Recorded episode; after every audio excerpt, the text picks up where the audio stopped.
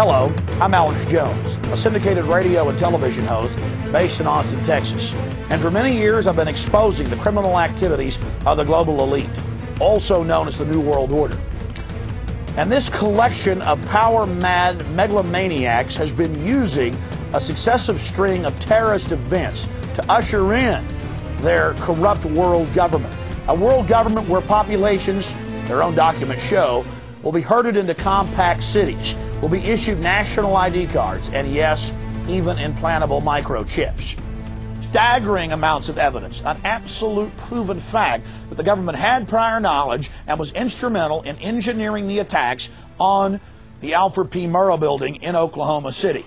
And then, of course, none of you have to be reminded of the tragic events in 2001 on September 11th. My friends, the government just didn't have prior knowledge of September 11th Al-Qaeda attacks. They actually funded, trained, protected, coddled, shepherded Al-Qaeda into this country. The USA Patriot Act that has just eviscerated the Bill of Rights and Constitution has been passed, and yes, it pertains to Americans. Their cashless society, compact city, control grid is falling into place. The people were preconditioned before all of these terrorist attacks to give up their liberties, and then the government will be able to protect them from terrorists. Look at who really stands to gain from this. Look who has the motive. Are we going to evac the room for the fire or alarm? No, I got to talk to 16 million people. This was done on purpose to shut down this interview. They're mad that it went on last night. I'm going live. George, for the last 5 minutes, I've been in an incredible emergency, just waiting for you to come to me. George, we're sitting here in the room. As the phone rings with your producer, Tom Danhauser, to put me on, the fire alarm goes off. Open the door. I want him to hear the fire alarm. Open the door. I want people to hear this live. We have a security guy walk up to us 30 minutes ago, about 25 minutes ago. And then he said, yeah, we had somebody do a fire alarm a few weeks ago. And me and Rob, my camera guy, were going, why is he telling us about a fire alarm? I forgot that part, George. These bastards have done this. I don't know how. They're planning to try to set us up or something. But this is incredible. We are here in the middle of this right now, George. Okay, we'll get out of here. Here, you stay. You come after us. Let's go. Come on. We'll see you. Perfect cover. That guy. I'm in command. Do what I say. We don't have time for this. There's no deal with it. Can't have 50 leaders here. Come on. All right, they're on the way. Tell them the stairs are by the elevator. They were trying to set us up. This is unbelievable. Oh, Jesus. We got to calm down and assess this. Oh, I totally forgot. He said... He comes back to me, and I said, listen, everything's all right. And he said, listen, Alex and Rob, one more time, I'm going to fuck you up. You're not on the name deal. I know. You didn't. That's it. Done. See? See? It gets worse. I just realized he also knew our first names. Done. They are doing some kind of operation. Jesus Christ. I just hope they don't do some really bad stuff. That's all. Welcome to Media Roots Radio. This is Abby Martin. And this is Robbie Martin. And Mike's here too. Got the Prize Martin fam back again. Back in the saddle. So you guys, we've been wanting to do this podcast for quite a while. Robbie, I know that you and I have definitely been wanting to focus on Alex Jones for a while, ever since you interviewed his ex-wife. People should check out that episode from a couple of years back. You know, there's several things happening in the news right now that makes Alex Jones especially relevant and important to deconstruct. Of course, aside from the fact that he's one of the most controversial people in the world, the martyr and poster child for social media banning, who's paved the way for the mass censorship that we've seen become normalized and even encouraged. Of course, the court case about Sandy Hook, the film Alex's War, that was basically dropped like right before the trial deliberations to try to rehabilitate Alex's image. He was already found guilty in court, but the whole proceedings that followed was about what he was supposed to pay to the families. Before we get into this film and the court case and what makes all of this so relevant and important to talk about now, we wanted to explain why we feel the three of us can add a different angle that no one else has really given a fair shake about this subject, because it really is true that the coverage of Alex Jones is completely dominated either A, by totally hysterical caricatures painted by the mainstream media that essentially leads condemning him as a 9/11 truther, therefore as a dangerous, unhinged conspiracy theorist, or this kind of new, strange, or like the total right-wing, you know, reactionary, like revisionist Trump-type media that like Bannonite stuff, or the new kind of weird wave of this post-left reactionary new right crowd who are painting themselves as the new subversive populists by mainstream outlets like New York Magazine, Variety, and you have people in the so-called post-left scene like the Red Scare hosts and Glenn Greenwald rehabilitating Alex in a very strange way while omitting why he is so damaging. And so what we wanted to do today was address all of that, but also kind of give an understanding and a sympathetic view of why Alex became popular, why a lot of people on the left liked and listened to Alex Jones back in the day. This is decades ago, right? This was the advent of the internet, alternative media. He had an enormous influence, not just on right-wingers and Trump supporters, for people who are maybe new or younger, much younger than us, but also leftists and people who were just critics of the mainstream media a long time ago, especially the monumental shift that was happening in the Bush administration, the mass awakening in a post-9/11 world. Because the truth is, even though he's painted as this kind of cartoon character who never had any appeal to the left, and you'd have to be a fucking moron to be appealed to someone like him as a leftist and be embarrassed about that, the truth is that we all did watch him 20 or so years ago, Mike, Robbie, and myself.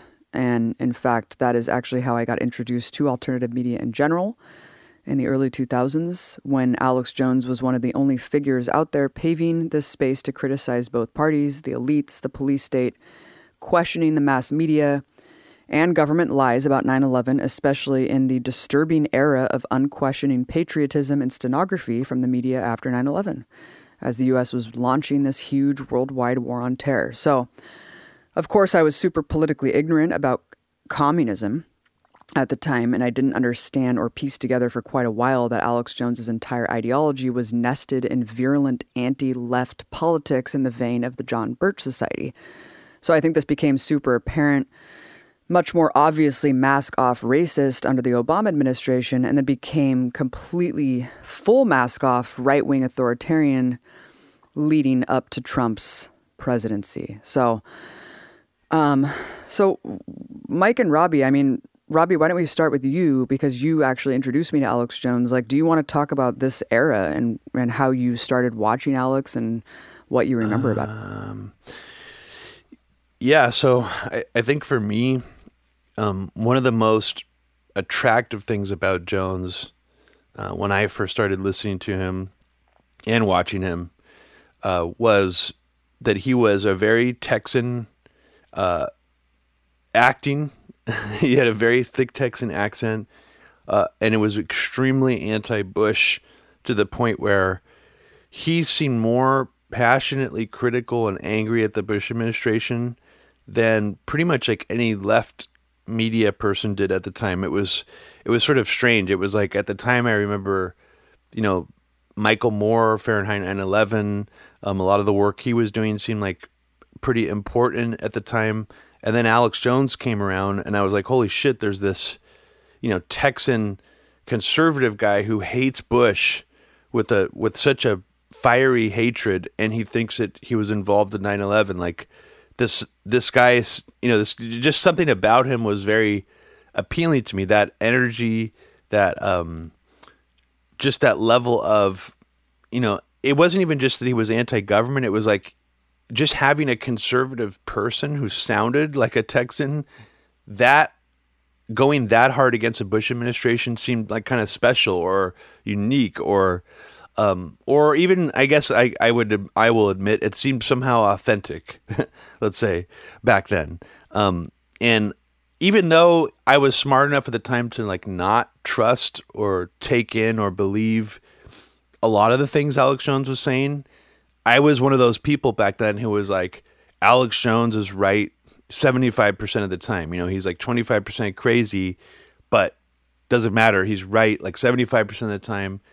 And that was my attitude back then. And that's sort of what allowed me to, you know, on one hand, not think that he was sort of arbiter of truth telling, but on the other hand, thinking that he had some really important, cutting, and edgy things to say that society at that point was not allowing in terms of questioning things like 9/11, for example, or even going hard against the Iraq war as he did. I mean, there were things like that, you know, there was kind of like a hole, I guess, in my heart or in my soul after 9/11 that in some ways there was like a void that needed to be filled with something. And I think Alex Jones was the perfect person to do that for me at the time, because where else are you going to channel all that rage and emotion that you're feeling, the confusion of knowing that something was fucked up on 9/11? The Bush administration clearly lied about it. They lied about everything, you know, the reasons why they went to war. It was just such an egregious and offensive era to like the very nature of your soul, if you were a thinking, caring human being at the time. So it seemed like this, you know, that here comes this crazy, fiery Texan guy who was like, I'm going to fucking, you know, take it all the way, like take it to the hilt. And it seemed really important at the time. And so I guess that's all I'll say about like my introduction to Alex Jones. I don't know if you have any similar thoughts, Abby or Mike, what your feelings are on that, but that was kind of what it was like for me at the beginning. Yeah. I mean, I guess he was like one of the first people I watched that was like, radical, I guess I would describe it at the time. But yeah, it was like when I first got back from Iraq. So it was like I was in the army still. This is like late 2004, early 2005. I was like, you know, I was stationed at Fort Drum, which is a super shitty, super cold place. I was able to get an apartment off base, but, you know, there's really nothing to do there. So I would just like be in my room on my computer trying to look up stuff that was critical of the Iraq war and whatever. And like, you know, Alex Jones is like what I somehow found. And it's funny to think back then, because this is like pre-YouTube, right? 2004, yeah. There was no YouTube. So I don't even know how I was like finding all these weird videos. I mean, maybe it was on infowars.com. I don't even remember how I came across it. But I just know that I was looking for shit that was going to tell me something different than what the army was telling me or Bush was saying and all that stuff. And so I somehow stumbled on Alex Jones, and like, I don't even remember the off the wall shit. I mean, maybe it's cause I was just seeing clips that were like stuff that I thought was good. I don't know. I just remember that like I saw Iraq war critical stuff critical of the police, whatever. And like, that was kind of my gateway into like, oh, there's like a different world out there, a different way of thinking about shit. And so, yeah, I mean, I remember meeting other people in my unit who like, we kind of like found each other people that were watching Alex Jones also. And so there was this like somewhat, and it's weird because like that's what I found before I found out that there was like an actual anti-war movement. Like I had no idea at this time that there was like an organized left-wing anti-war movement and organization. Somehow my only frame of reference for opposition to what the government was doing was Alex Jones. And so not to say that he was better than the other shit that was out there at the time, but he definitely was like the most prominent. And so he's what myself and other people like me just happened to find when we were just exploring the early 2000s internet, trying to find like a counter narrative to what we thought was obvious bullshit. That's really fascinating because I, you know, even though I wasn't in the army, I had a similar experience to you. I remember just searching and searching. I was like trying to scrape I don't want to say the bottom of the barrel, but I was like trying desperately to find things that aligned with my level of outrage or that reflected a lot of the questions I had about the war, 9/11, things like that. And it was somehow my searching took me to Alex Jones. So somehow I feel like you and me, we, even though we weren't using YouTube or whatever to search for things, it's like there must have been something there with Alex Jones's ability to do SEO, or I don't know if SEO is the right word at the time, but like analytics or something to be able to get that level of like attention on the internet already. Like in the early 2000s, late 90s, Alex Jones somehow was like, if you would search for these things, you would eventually come across him. And I think that that was probably not an uncommon experience for other people as well. It was like the internet's the place to find edgy information that's not on the mainstream media. And then what happens when you try to find that the most edgy takes on 9/11 or the wars, I think it would inevitably lead you to Jones. I mean, it seems kind of like that. I don't know if you would agree with that. Totally. And that's like, it's not that the internet was the only place. And I think this is good to like help dispel that, like, oh, anyone who listens to Alex Jones, like they're just a complete dumbass, like hillbilly, whatever, like all the derogatory things that get thrown on like Alex Jones viewers, because you know, I definitely wasn't that at the time. And I was also going to like, I'd go to like Barnes and Noble or Borders at the time that I was the more dominant one and look in their like political section and buy books that I thought would help me too. And so I ended up buying like Noam Chomsky and stuff. So it's not like I was like in like a John Birch world or libertarian world or whatever. I was like looking for anything that was a counter narrative. And so that when I would go to a bookstore and buy stuff, I would end up getting good stuff and stuff that I would consume. But then going online, you're right. I wasn't finding Noam Chomsky videos about Iraq. It was Alex Jones that popped up. Yeah, I definitely, it was my entryway into alternative media, like I said, in anti-war politics. And because I wasn't an established leftist at the time, I wasn't aware of the framing, like the overall framing from Alex's point of view. And I think, Robbie, if I remember correctly, you were watching a lot more of like the streams of Alex Jones. So I think that you were probably more aware of how crazy he really was, because, you know, when he's doing unfiltered 3-hour live streams, that shit obviously comes out, especially the whole like Satanist stuff. But for me, I was seeing just more curated clips, watched a couple of his documentaries that were obviously well put together, carefully constructed. And yeah, I mean, just the clips of him were like very intriguing. And I do not remember how crazy he really, like, of course he was crazy at the time. And obviously this was all framed in like a right-wing ideology. But at the time, I didn't take away that. I just took away, wow, it's really interesting that this guy is saying this stuff. It's really daring. And I didn't hear anyone else talking like that. Yeah. You know, one thing I just remembered, I guess this is like a repressed memory, but I guess just like thinking about the impact that it had on me, which I think will play into the discussion about the Sandy Hook stuff and everything, is that I do remember that while it did open me up to alternative politics and alternative media in a positive way, it also, I remember it, the impact it had on me was making me extremely fucking paranoid, to the point where when one night in my apartment at Fort Drum, I had a neighbor, it was like a two unit building.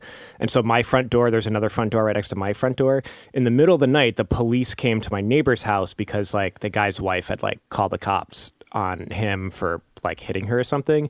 And so I woke up in the middle of the night to the cops like banging on the door of my neighbor's house. And so I'm like peeking out my window, and I thought it was my front door. And I believed that the police were coming to my apartment to get me and like black bag me because I had been watching Alex Jones. Oh my God, so that was the impact that it was having on me. Was I found this source of the truth, but there's this whole apparatus out there that wants to get you. It's like dangerous truth, and there's this like secret police force that's going to like arrest you if you're like what. And it's like that was the impact it had on me. It was making me excessively and irrationally paranoid about like being punished for going on his website. And I remember like being terrified, and I was like, oh fuck, like what am I going to do? You know, and then, what? This is really interesting, because I feel like there is a whole subsect of people that didn't go along to the whole trajectory of his whole like then going to the New World Order, then Endgame, then all of the shit that he continued to do. It's like, I wasn't there. Like, I was into the 9/11 truth stuff. I was into a lot of the stuff that he was talking about, the police state, and even the Bilderberg stuff I was, like, pretty intrigued by. But then it went a really weird direction where I was like, he's not selling me on this part of it. And then it got into the crisis actor shit, every mass shooting stage. And I was like, I cannot believe that people are just kind of like mindlessly following whatever this movement, the trajectory of this movement is going. And it would just seem like it was just totally unhinged at that point. So it is interesting, Mike, because I feel like there is a whole portion of this audience that did latch onto that and that continued to go down that paranoid rabbit hole where it was everything is a setup. It's the whole gang stalking thing where people think that like the agents are on their ass. And, you know, I've seen hundreds of people have written me just over the course of my political career as being a public figure. I have had so many people who have gone down that paranoid rabbit hole of thinking that they're being gang stalked, and basically in the vein of that Alex Jonesian paranoia. But I will also say that, like, there's a whole other portion of people that I have met that are good politically that are really embarrassed to admit that they were on the same road that we were. Friends of ours today who started off the same exact way that we did, that they are basically around the same age as us, and they all started off watching Alex Jones, and then, you know, eventually they did get guided into the right politics. But yeah, it is really interesting how, like, some people actually did careen right off the cliff.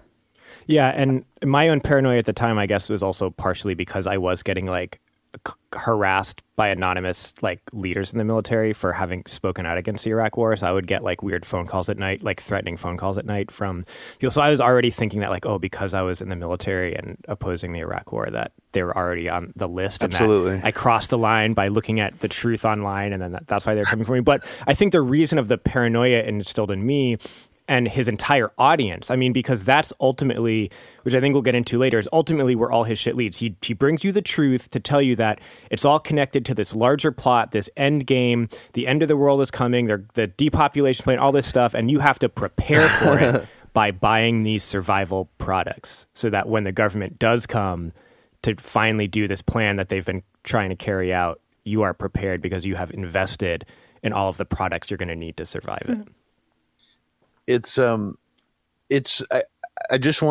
I want to emphasize to people that there's no reason, I think, to be ashamed at being into Alex Jones in the early 2000s or during the war or even after, because it's like he really was in a position to suck in a lot of energy from people trying to go around mainstream media to seek the truth. It's just simply a fact that he had that much internet saturation and reach, where it seemed like he was sort of the first go-to that you would find if you were trying to find stuff beyond, you know, Michael Moore or whoever. And I do think your experience was fairly common, Mike, of trying to piece together, you know, a sort of worldview based on what you could find. Like you were buying Noam Chomsky books. You were just trying to buy or look for things that would feed that, you know, that curiosity or that those feelings that you had. I think that I just don't think anyone should feel bad or ashamed about even admitting to this, because I think it was a lot of people's trajectory. And I think that here's the problem too. It's like a lot of people, even from the left, are probably embarrassed or don't want to say how much they were, you know, looking into 9/11 truth at a certain time. And I think that that's partly because they're embarrassed of being Alex Jones listeners. Like, the association, the toxic association, the poison pill that Alex Jones basically was to important issues has actually made people, I think, even embarrassed now to question 9/11 or to say, you know, to speak their mind about it because of Alex Jones. Like, that's how much of a damaging impact he's had on the search for truth. Is it's created shame that has lasted for years among people. And I think that's a really important factor of this, too, because it's like it is curious why someone like Jones was lifted up to the extent that he was and, you know, became kind of a poison pill for so many different things in alt media in the end. And I think, you know, that's something we're going to talk about more. But Alex Jones in general and InfoWars, Mike, you said you don't remember initially finding anything too insane. Abby, you kind of said the same thing. You know, it wasn't until Endgame that you kind of like broke with his mindset. I think from the very first time I remember going to InfoWars, it wasn't anything I watched. It wasn't anything I listened to Alex Jones say. It wasn't even like the demonic stuff, because he would talk about that, you know, as far back as the late 90s. It was the deliberate spreading of disinformation that was unbelievable on its face as like headline news articles on InfoWars. So I'll give you a specific example. I remember the very first time I went to InfoWars, I was super excited to come across something so edgy and anti-Bush. And I remember even I was struggling with an article headline on there that said over 5,000 U.S. troops who have died in Afghanistan are being frozen in a warehouse like in Bagram, and their bodies, are being hidden or something. And I remember reading this headline thinking, I was like probably 20 or 19 at the time. And I remember thinking like, wait, how is it possible that 5,000 U.S. family members have like spoken out or like asked where their bodies were? Anything like it was just so unbelievable in its face. And I remember knowing from that moment on that like something's fishy about this website. It didn't occur to me, oh, this is deliberate disinformation to poison pill all media, or these are idiots trying to get clicks. And more almost just seemed to me like remember we were talking recently about the Sun, Abby, like the tabloid. It struck me more like that. Like there's some truth here, but there's also just some ridiculous bullshit here. Kind of like the scene in Men in Black where Tommy Lee Jones goes and buys the tabloids to like find out about what's really going on. That's the real news. That vibe to me, but it was more on the truth side where I was like, there's a lot of bullshit here. So I think it didn't occur to me, or I didn't really know. And I don't know if you guys had an experience like this, but I'll just give you a really quick story where I was working in Fremont, California, and I would rent apartments to people. And I was sort of involved in like a property management thing where people would sometimes call the number and ask if there were any apartments or space available in our building. And one time a guy from Austin, Texas called, just sort of cold called me while I was in the office that day. And by the end of our call, I just sort of curiously asked him, I was like, and this was like in 2004. I was like, hey, by any chance, do you know a guy named Alex Jones from Austin, Texas, like a radio host? And the guy let out this big sigh. He was like, and I thought he was going to say something mad or just say like, that guy is a fucking kook. He's a piece of shit. And instead, here's what he said. He's like, Alex Jones is one of the most important revolutionary figures that this country has ever seen. Alex Jones is the new Martin Luther King. Within about 3 weeks of me getting this call while I was in the office that day, Lori, my wife, was driving around Fremont. I think she went to stop at a gas station to get gas. And she had an InfoWars sticker on her car at the time. We got some InfoWars stickers. We didn't really know any other Alex Jones fans or listeners. It seemed really obscure to us at the time. Like it was, I was into like noise music and things like that at the time. It seemed kind of like similar to that. It's like a very obscure, fringy signaling thing to put a bumper sticker of this on your car. Not in a million years would you probably encounter someone who's also a listener or fan, right? Well, Lori at a gas station one day happened to get approached by a guy who, and this was sort of a weird way of being approached. First he wanted to buy her car, which is sort of a strange, when someone randomly approaches you to ask to buy your car, it's always a little weird. And then he noticed that she had an InfoWars sticker on her car. And she's like, oh yeah, like, you listen to him, like, me and my husband, we listen to him all the time, but we think he's right about a lot of stuff, but he's actually like really crazy. We don't take everything he says seriously. I think Lori was trying to signal to this guy that like she wasn't crazy basically. And in response, he was like, oh, I believe every single thing he says. He's like, he's like one of the greatest like truth tellers, like similar to the thing that I heard from that guy on the phone. And I remember Lori and I were a little bit chilled to the bone by this experience, because it was like within the span of a month, both of us had for the very first time ever encountered real life other Alex Jones listeners who were total devotees, cult members, dyed in the wool, full on, no looking back, like everything he says is perfect.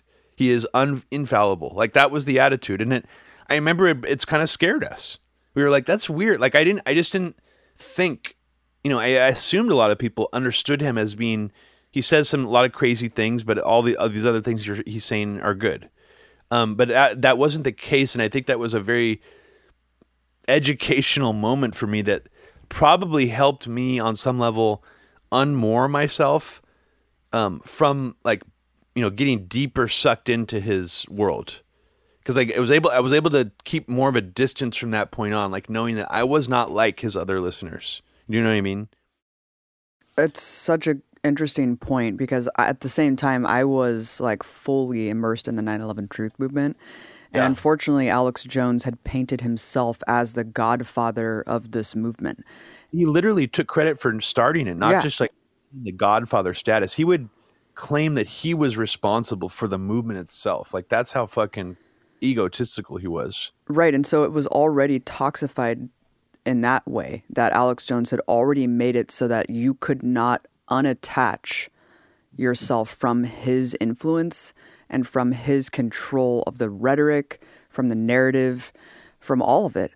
And I think that is probably one of the number one reasons why it stopped gaining steam, is because as Alex Jones was the primary figure in the movement, and as he became more controversial, it really turned off so many people that were mainstream figures, that were leftists, that were liberal actors, even some Hollywood royalty people. They completely detached themselves from it, distanced themselves widely because of what Alex Jones had done to completely poison pill 9/11 truth. And unfortunately, I thought it was cool that he had this kind of bombastic zeal and that he would go out there screaming 9/11 was an inside job and really, kind of in a very daring way put himself out there to confront all these people. And of course, he inspired a lot of other people to do that in that style, including myself for a short period of time.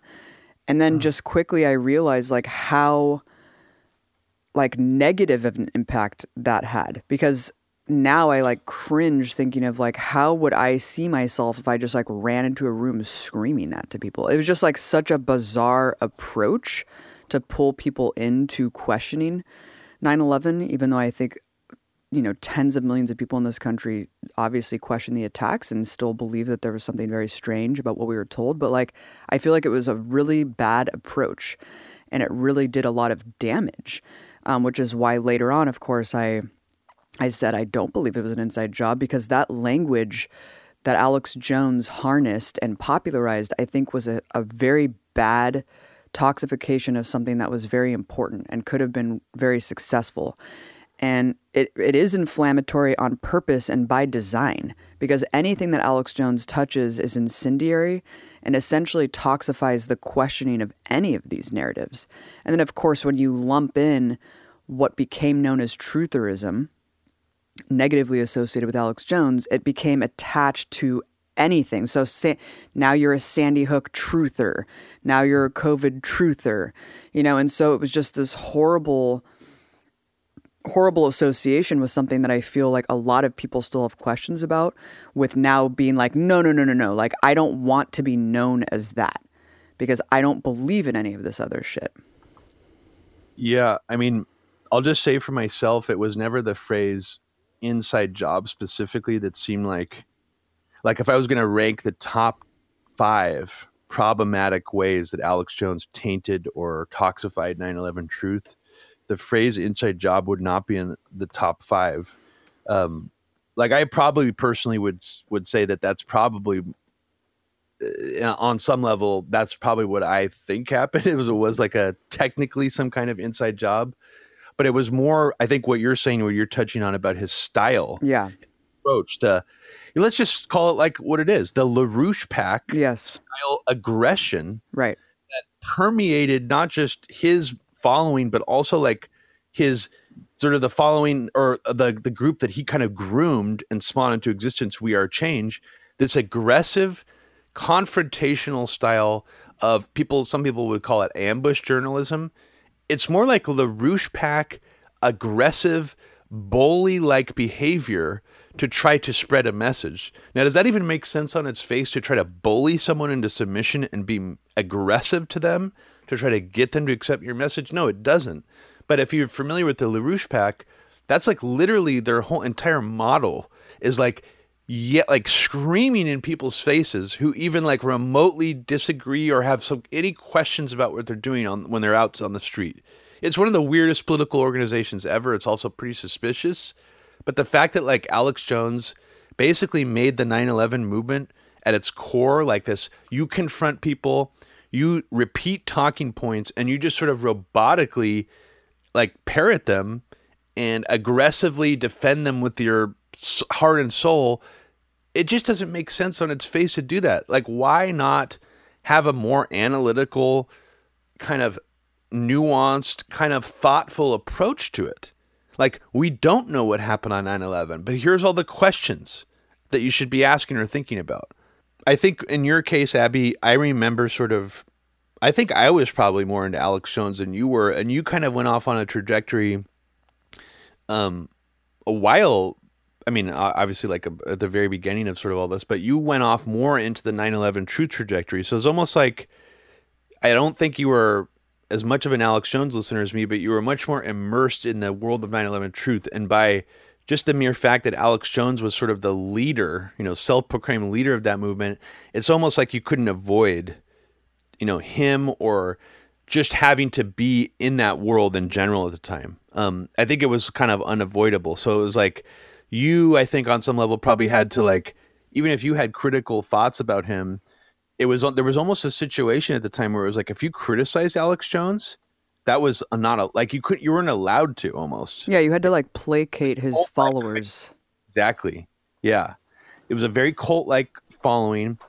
And I think from the very beginning, you know, what was his actual, let's just ask this question. We don't have to answer it, but what was his actual theory, the granularity of it, and what happened on 9/11? Who were the people that he thinks were involved specifically? If you really think about the details, the getting into the weeds of what he ever said about 9/11, it's kind of remarkable how there's almost nothing there, meaning that he was a big talker. He had a lot of anger and energy and catchy catchphrases like inside job, controlled demolition, whatever.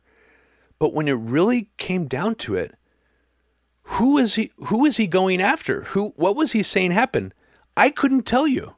I think that really goes to show how much it was hollow. It was all about this catchy rhetoric. You know, he would talk about the neocons sometimes, but which neocons? Was it Wolfowitz that he thought was involved? Was it Cheney? He might have said Cheney was involved at times, but everybody said that. That wasn't like new. You know, that Mike Rupert wrote an entire book basically saying Cheney was in the loop of 9/11 called Crossing the Rubicon. But Alex Jones, what did he actually contribute as far as a theory or a construct about what happened? If you really think about it, he contributed absolutely nothing in that department. And I think that's kind of fascinating looking back on it to think, how did he become the leader or self-proclaimed leader of this movement when he really contributed nothing of substance to it? Like literally, I mean, think about that. It's kind of strange. I mean, it's a very, very good point that all he did was just adopt other people's theories and just repeat things in a more sensational way, and then claim that he invented some sort of huge overarching thesis that did not exist and that he could never really explain. And really, when you think back on it, I mean, the whole like adoption of his whole persona, this characterization of him being this renegade who charted this new path, when really William Cooper did what came before Alex Jones, right? That was never really given the same sort of credit that Alex Jones got. And I just thought of something else, too. I mean, one of the reasons that I think I was appealed to him also was the Ruby Ridge Waco stuff, which, you know, goes off into this whole other thread about militias and the distrust of the federal government from like right-wing militias and stuff like that, and the OKC bombing and Timothy McVeigh and that whole sect of society of anti-government people, like the libertarian militia people. But I think that even for people on the left, I mean, Waco was such an insane crime you know, that the government just burned alive, like all of these children, killed 82 people for no reason after this crazy standoff in 1993. And then Ruby Ridge, of course, was just such a crazy story. And so to seize that energy, to become known as like the guy who's speaking out against that, you know, raising $100,000 to like memorialize this like church on the compound of Waco. And then it like gave him almost the credibility to then just continue on being like the person to question the government. And so it got folded into that sphere of kind of the right wing and, you know, militia type people without even like me really understanding it at the time. Yeah. Oh, I just wanted to comment really quickly. Just a side note. I mean, Oklahoma City bombing is very interesting because just for me personally, I think it's very, very suspicious. And unfortunately, one of the best documentaries made about it and how many odd contradictions there were about the story features Alex Jones in it a ton. And if it didn't feature Alex Jones in it, everything else in it is like very solid. Like it has tons of news clips from the time that are like very bizarre about how the police keep saying that they're pulling bombs out of the building, like explosive device inside the FBI building. The fact that there's no footage of the actual Ryder truck exploding to me is still very suspicious. And the actual bomb itself, the crater impact on the building is unusual to me. It could have been, you know, it's possible that it happened the way the government says it happened. But on some level, I don't think it did. So like, it's like, that's one weird thing is like, that also helped catalyze Alex Jones as he was a Oklahoma City bombing like truther as well. And he was featured in a very early documentary about it. But I think that, you know, that really elevated things too. It was like, it was in the 90s, there was sort of the shift again, you know, focus on like right-wing militia people. And I think it was sort of the perfect era or time period for Alex Jones to come out of. Like you were saying, William Cooper was the real deal. He like literally died after being, you know, the feds tried to serve him a warrant for tax evasion. Like he died in a shootout.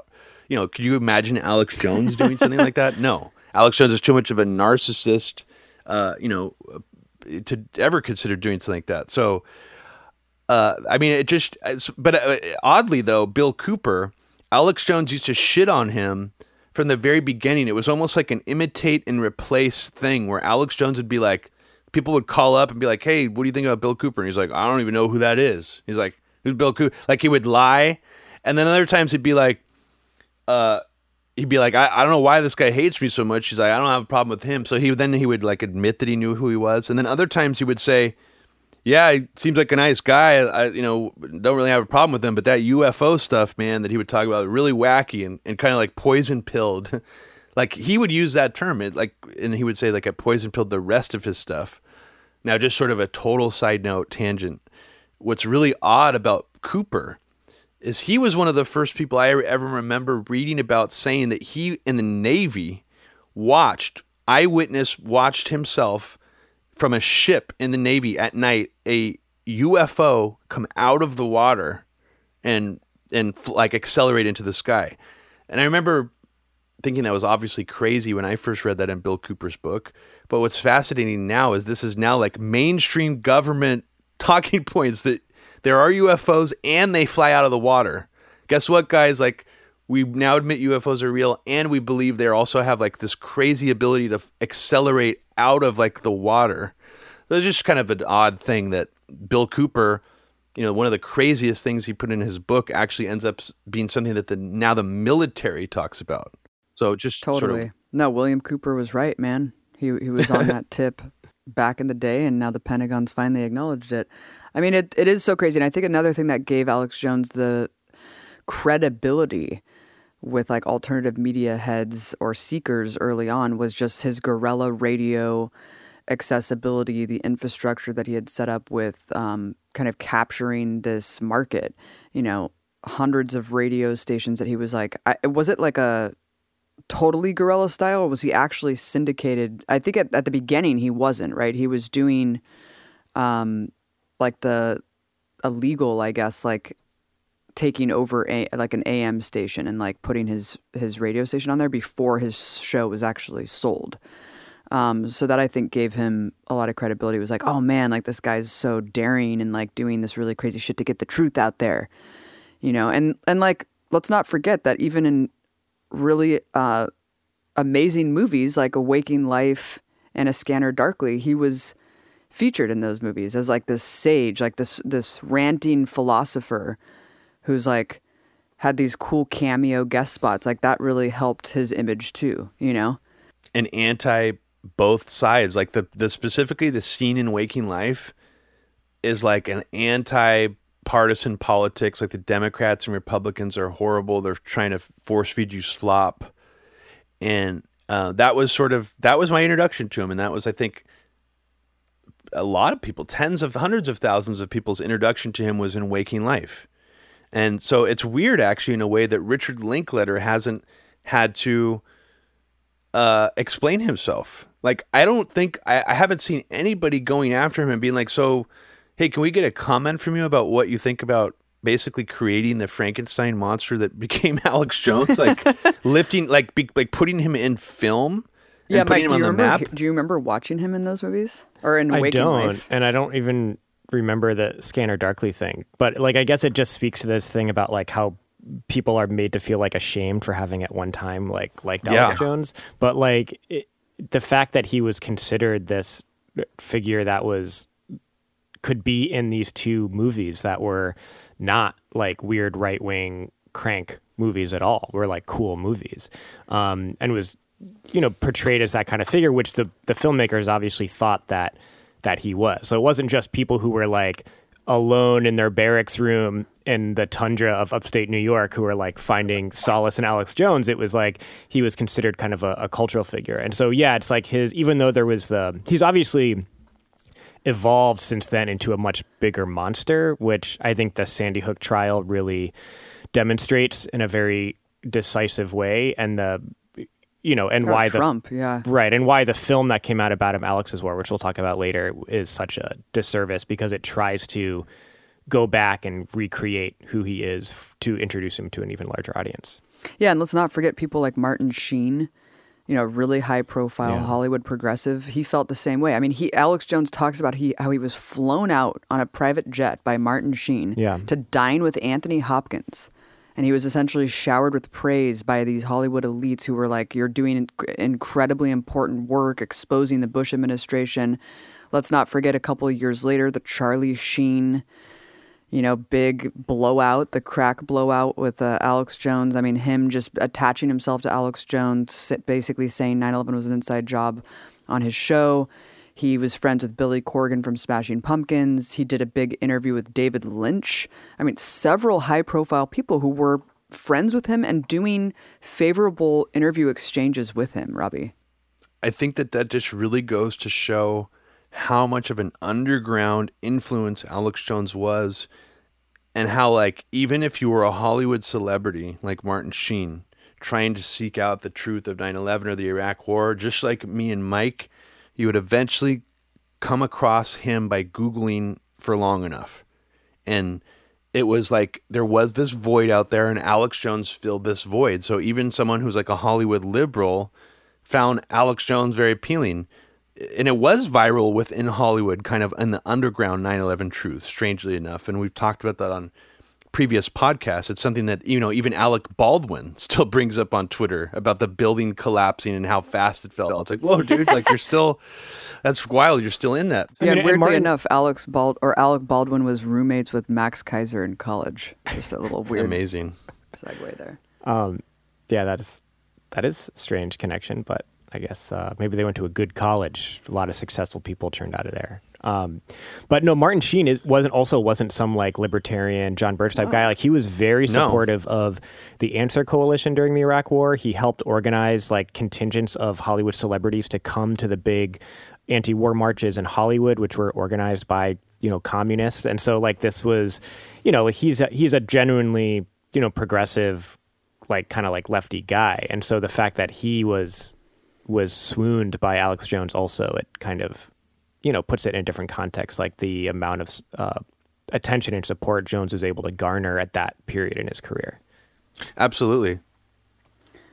Robbie, you've had a lot of good things to say about his stint in Bohemian Grove, too, which kind of put him on the map, which is also shown favorably in Alex's War as, you know, again, him being this renegade infiltrating the Grove. But you've brought up the point over and over again that, like, why was he allowed into this highly secretive, very secluded kind of gathering? Mm-hmm. You know, I mean, do you want to talk about that? Sure. I mean, I'll just mention this overall theory that I've constructed, or you know, especially ever since this Alex Jones documentary came out, where, let's take it back to Jim Tucker for a second, because it feels similar to me to what happened with Bohemian Grove. Here we have this elite, you know, billionaire, world government influencer group called Bilderberg that has its meeting in secret every single year in a completely different location on the planet.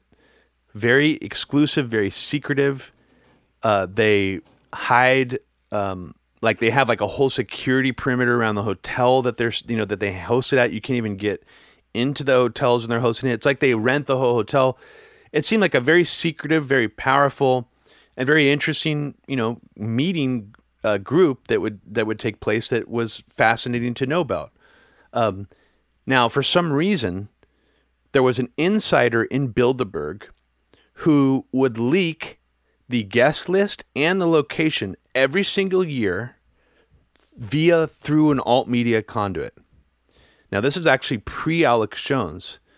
Now, here's the most fascinating part about it for me.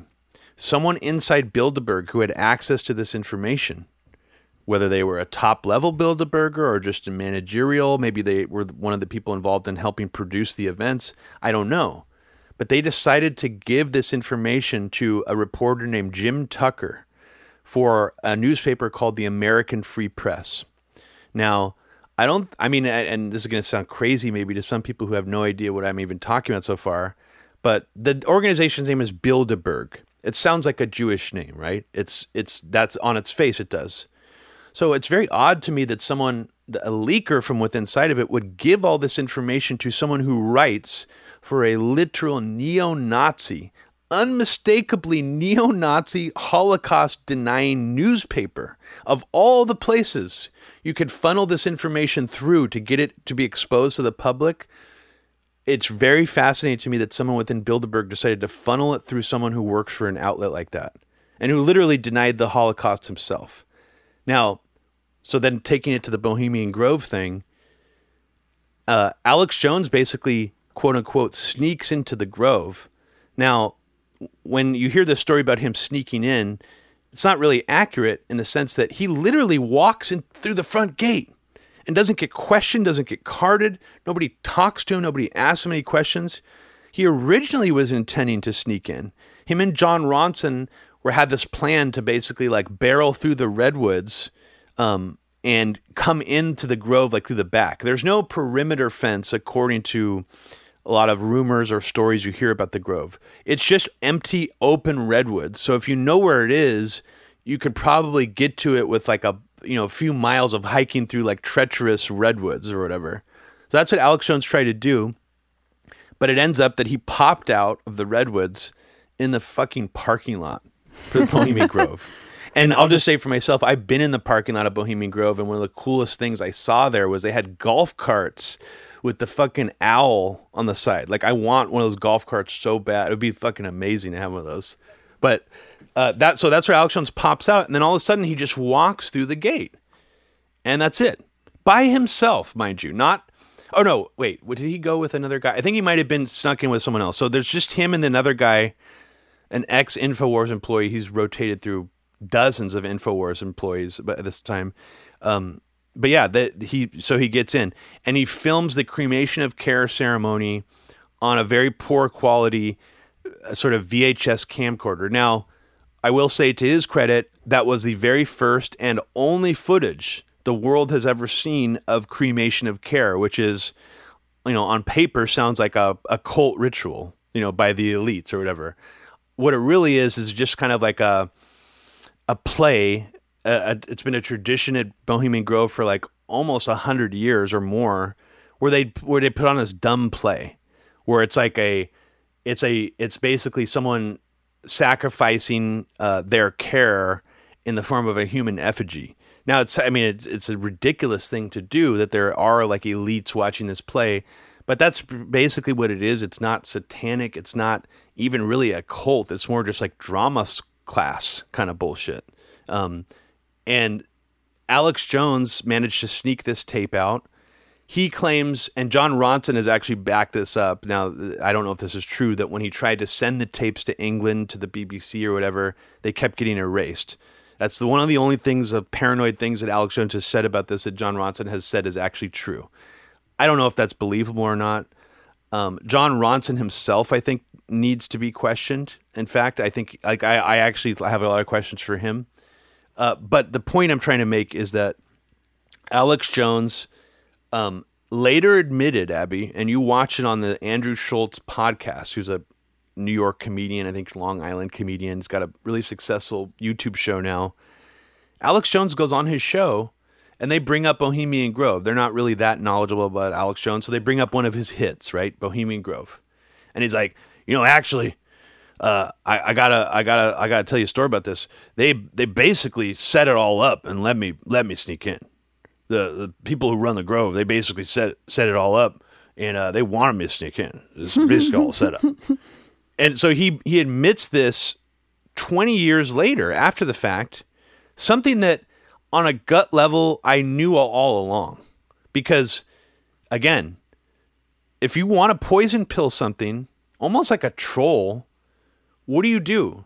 You let it be exposed to someone who's either insane or who will toxify something else by association.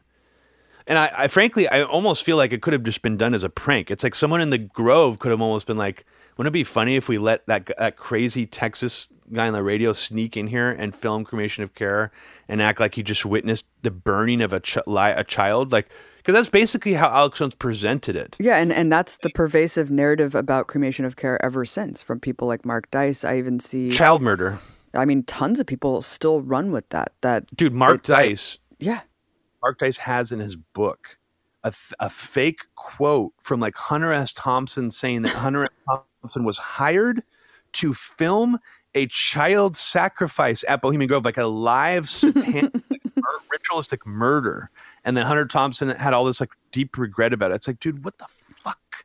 You fucking psycho. Anyway, I mean, we're not going to talk about the incel piece of shit, but like it is super weird how... Yeah, Alex Jones didn't just say, hey guys, I witnessed this crazy play. I saw the Stone Owl. All those rumors are true. He actually fed into the paradigm that like they really were killing a kid. So after he filmed this at Bohemian Grove, like he would actually say things like he couldn't see very well, from the thing, if it was like a real kid or not, it could have been. And it's like, dude, what? Like, really? So... It's kind of perfect in a way that if the Grove wanted to make a mockery, because the Grove traditionally, or the Bohemian Club, they have like poems about how many prostitutes they have sex with and how many cigars they smoke and how drunk they get. It's always been kind of a debaucherous, kind of jokey, satirical organization. The Cremation of Care ceremony in itself is satirical. So it kind of is perfect in a way to let Alex Jones sneak in. It's what better satire can you do than that? To actually have a mark. Total satanic panic exactly. Joke. 100%. And that's what they did. I don't know who in the Grove did it, but Alex Jones continued to get like exclusive leaks from the Grove. And this is a really strange example. And I was going to make a documentary about him years ago that I kind of gave up on, but I was going to put a scene in it where he did a second documentary film called The Order of Death, Abby, about Bohemian Grove that barely anyone has ever seen. Nobody ever talks about this movie. And what's interesting about it is it's actually less critical about the Grove itself and more critical of the woman and the group of protesters who like are the main protesters against the Grove, calling them Satanists, calling them black magic practitioners. Calling them disinformation. And I don't know what to make. I don't know why he decided to make a movie basically like getting one over on the main woman who was organizing the protests against Bohemian Grove, but that's what he fucking did. And oddly, in this movie, he has a leaker that's giving him exclusive footage to the inside of the Stone Owl, showing the, you know, that you can open a door in the back and go inside. It's like a room. It's like a shed, basically.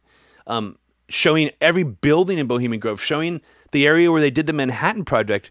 Incredible footage, actually. Some of the most incredible, I would argue, the most incredible footage ever taken from the Grove. Probably the most we've ever seen of it. All just handed to Alex Jones on a silver platter. And the weirdest scene of all in this movie, Abby, the only scene where it shows about 200 old men wearing polo shirts walking by the camera, who all look very rich and are probably elites. It's the only scene in the movie that, like, Alex Jones, like, blurs a little bit and speeds the footage up so much that you can't see anybody's faces. And It's like, wait a second. Of all the footage you've shown in this movie, you decided to literally obscure any of the people that you could have, like, identified for us? Like, you made a documentary film. Wouldn't that be the point in the movie? You're like, freeze frame, this is so-and-so CEO of something. Freeze frame, this is the guy from this company. Freeze frame. No, he literally speeds up the footage and, like, narrates over it, talking about something else, acting as if he's not even showing you. It's just, anyways, what I'm saying, it's a very strange film. And I don't know why he decided to do it, but yeah, it's basically an anti-Bohemian Grove protester film, for the most part, where he says, almost like the real Satanists are these hippies, these fucking hippies who hang out in Monte Rio and protest the Grove. Oh my God. I mean, there's so many things that he's done that I have forgotten about, it been completely memory holed because of how weird reality has really unfolded today. Yeah. But, like, that's definitely one of them. I completely forgot that he did that. And also, like, he really did popularize two things. I mean, the whole HARP weather weapon, you know, kind of climate denialism, like, becoming really key to counter, you know, like, left climate change awareness. Like, I still hear tons of people talking about chemtrails, HARP, and, like, weather modification programs to kind of basically just say, like, climate change isn't real, you know? And that definitely was popularized by him. And then Robbie, I mean, the fact that he never really incorporated Israel into any of this, like, you would think that would just be a no-brainer to really kind of lambaste Israel, you know, especially adjacent to the war on terror, like Israeli officials being on TV the morning of 9/11, like all of those weird things. And just, like, of course, the close relationship with the U.S. empire and the usefulness and utility of Israel. And it's, like, just so strange that Alex Jones kind of shied away from that. And then, you know, I'll never forget, I was already at Breaking the Set when the Sandy Hook, I don't even know if it was... No, Sandy Hook happened before then, because I remember, like, Sophia Smallstorm, 9/11 Mysteries, that 9/11 documentary that was just about the buildings. And then the next thing that she did, Robbie, was deconstructing the whole Sandy Hook narrative about how it was completely staged. And that's when I was like, this is getting really strange now. Like, all of the Alex Jones people... Alex Jones is leading all these people down such a strange path where all of a sudden... mass shootings were all fake. Sandy Hook was staged. This was the new agenda to take everyone's guns and usher in a totalitarian police state. And it was all centered around the Sandy Hook thing. And I was just like, I remember I watched, like, the entire three, because what was so sad about it is, like, a ton of people that were just peripherally around me in the 9/11 truth movement and the anti-war movement, like, latched onto this. And it was like, these mass shootings are really strange. Like, even, like, this really smart guy that I was working with at the network at the time, I was just like, what on earth is going on? And so I really did. I threw myself into looking at the geoengineering stuff, the chemtrail stuff, and the Sandy Hook narrative about it being fake. Because I was like, I want to understand where these people are coming from. And I just watched all this shit. And I was like, I could not take one piece from any of that stuff and find it interesting or convincing at all. And it was just like this huge split from, like, reality that I was just like, I just saw all these people marching off a cliff, and I was like, I do not understand how this is happening. Well, I think that was also my big Not that I was like a huge devotee of Alex Jones before that, but I remember at that point thinking, this does not make any sense at all to get so into this particular mass shooting and assume, you know, be so committed to thinking this is a false flag. It didn't make any sense to me. At the time, I remember it being rather obvious that because this was so psychologically traumatizing and shocking for people, it did sort of create an illustration of that version of like conspiracy mind thinking that I saw play out, where it was like, if something is too hard to process, there has to be something else going on. Like there has to be something behind it or a conspiracy. And that, to me, this seemed like one of the most obvious examples. And it was also, you know, it seemed kind of almost offensive. It's like a lot of these people in the Patriot Alex Jones movement were armed, very pro Second Amendment people. And it's like, they just simply could not accept the fact that someone would do this. And I do think that that was what helped motivate and grease the skids a lot about it. And it never made any sense to me why that got so much attention, why it became a hill that everybody decided to die on. I mean, that's why I do think there is sort of a targeting or a narrowing in on Alex Jones, even though he was the biggest person talking about it, to make it seem like he created this or that he is responsible for, you know, creating the whole Sandy Hook false flag thing. But I remember at the time, it just seemed like it was spreading like wildfire everywhere online. And I remember thinking it was frankly really suspicious because it was sort of an extension of 9/11 trutherism. Here comes another big event that almost took all the focus away from everything before. It's like, this is the new false flag, and it just sucked everything up. And it just never made sense to me. And it was so pervasive online. It was everywhere.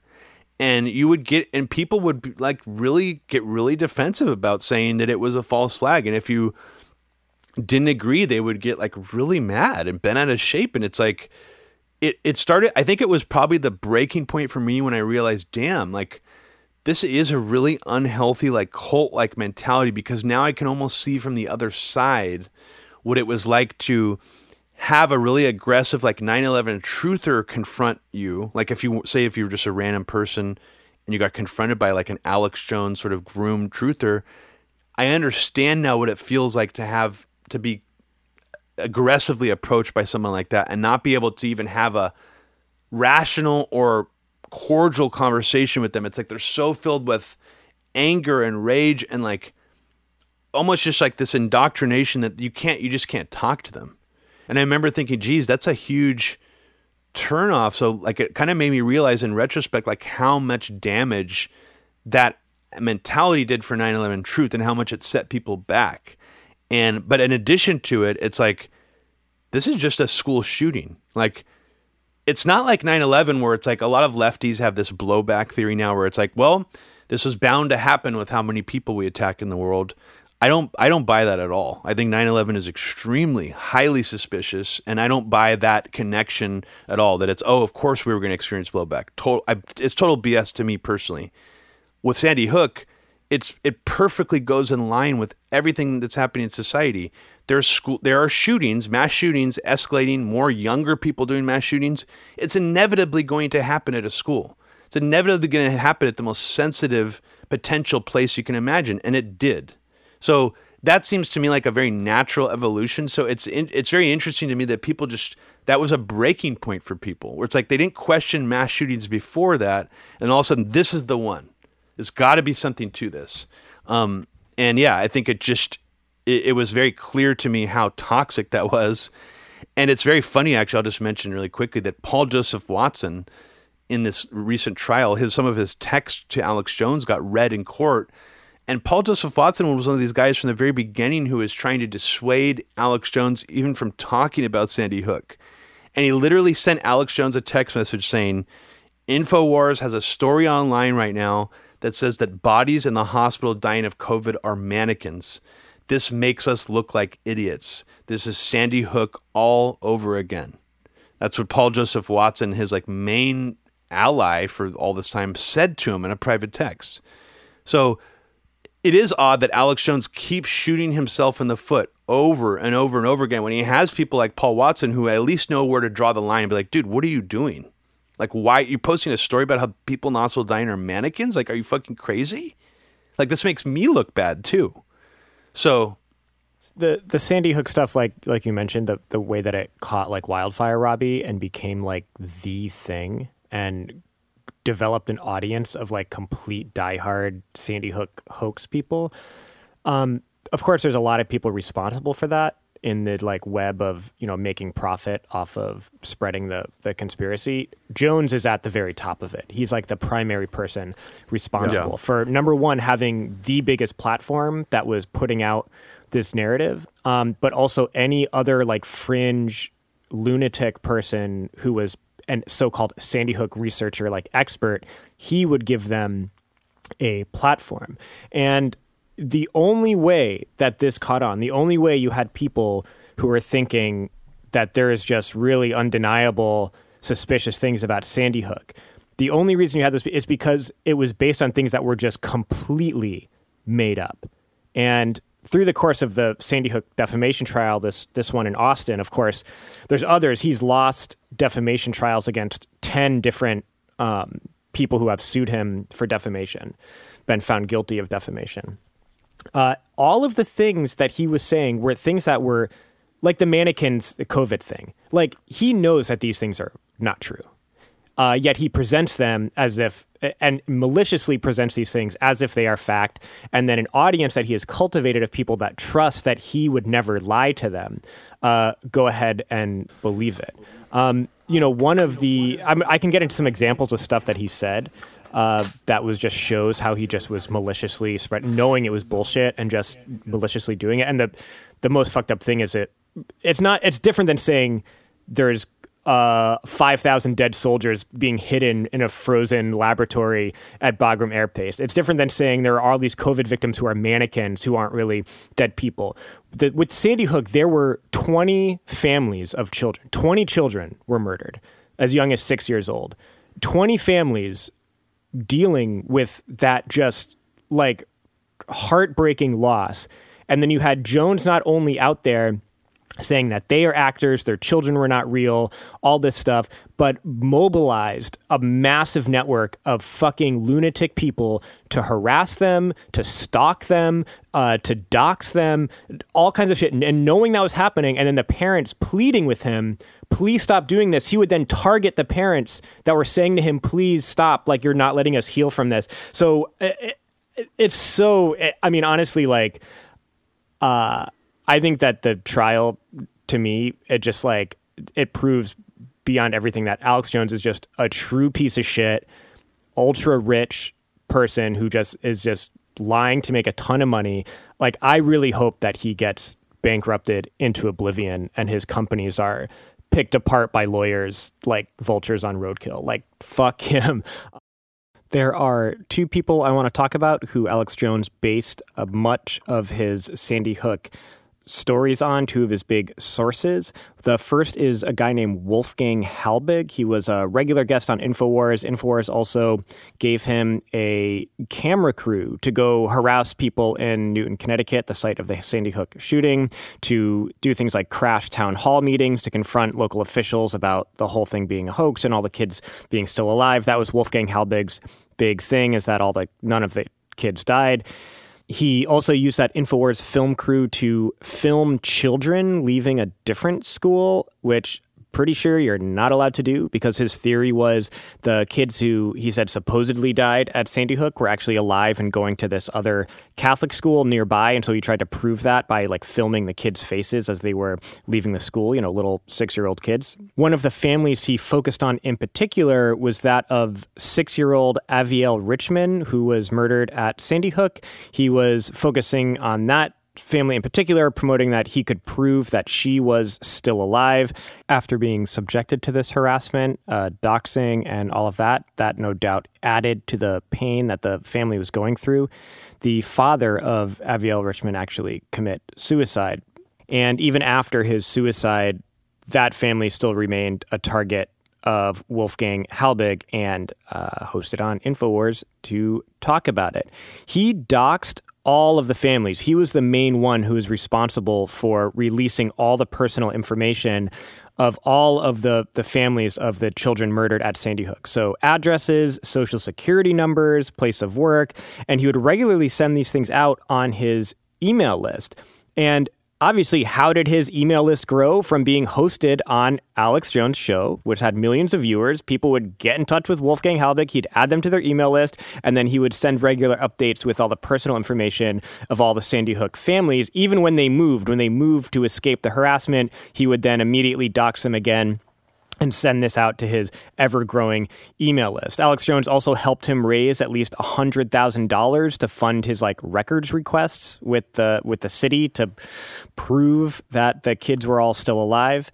And it was even after all this stuff happened, even after Alex Jones knew that Wolfgang Halbig was doxing the families and sending out to his list of InfoWars listeners the addresses and social security numbers, et cetera, of the families of the Sandy Hook kids, he still was a guest on InfoWars and still was given that platform and still was a source. In fact, Jones admitted that Halbig was, quote, a considerable source of information for his Sandy Hook stories. Now, Wolfgang Halbig was actually arrested in 2020 for these activities. You're not allowed to possess, let alone distribute, all this personal information like social security numbers and all that stuff. And he's actually facing a year in prison for doing this.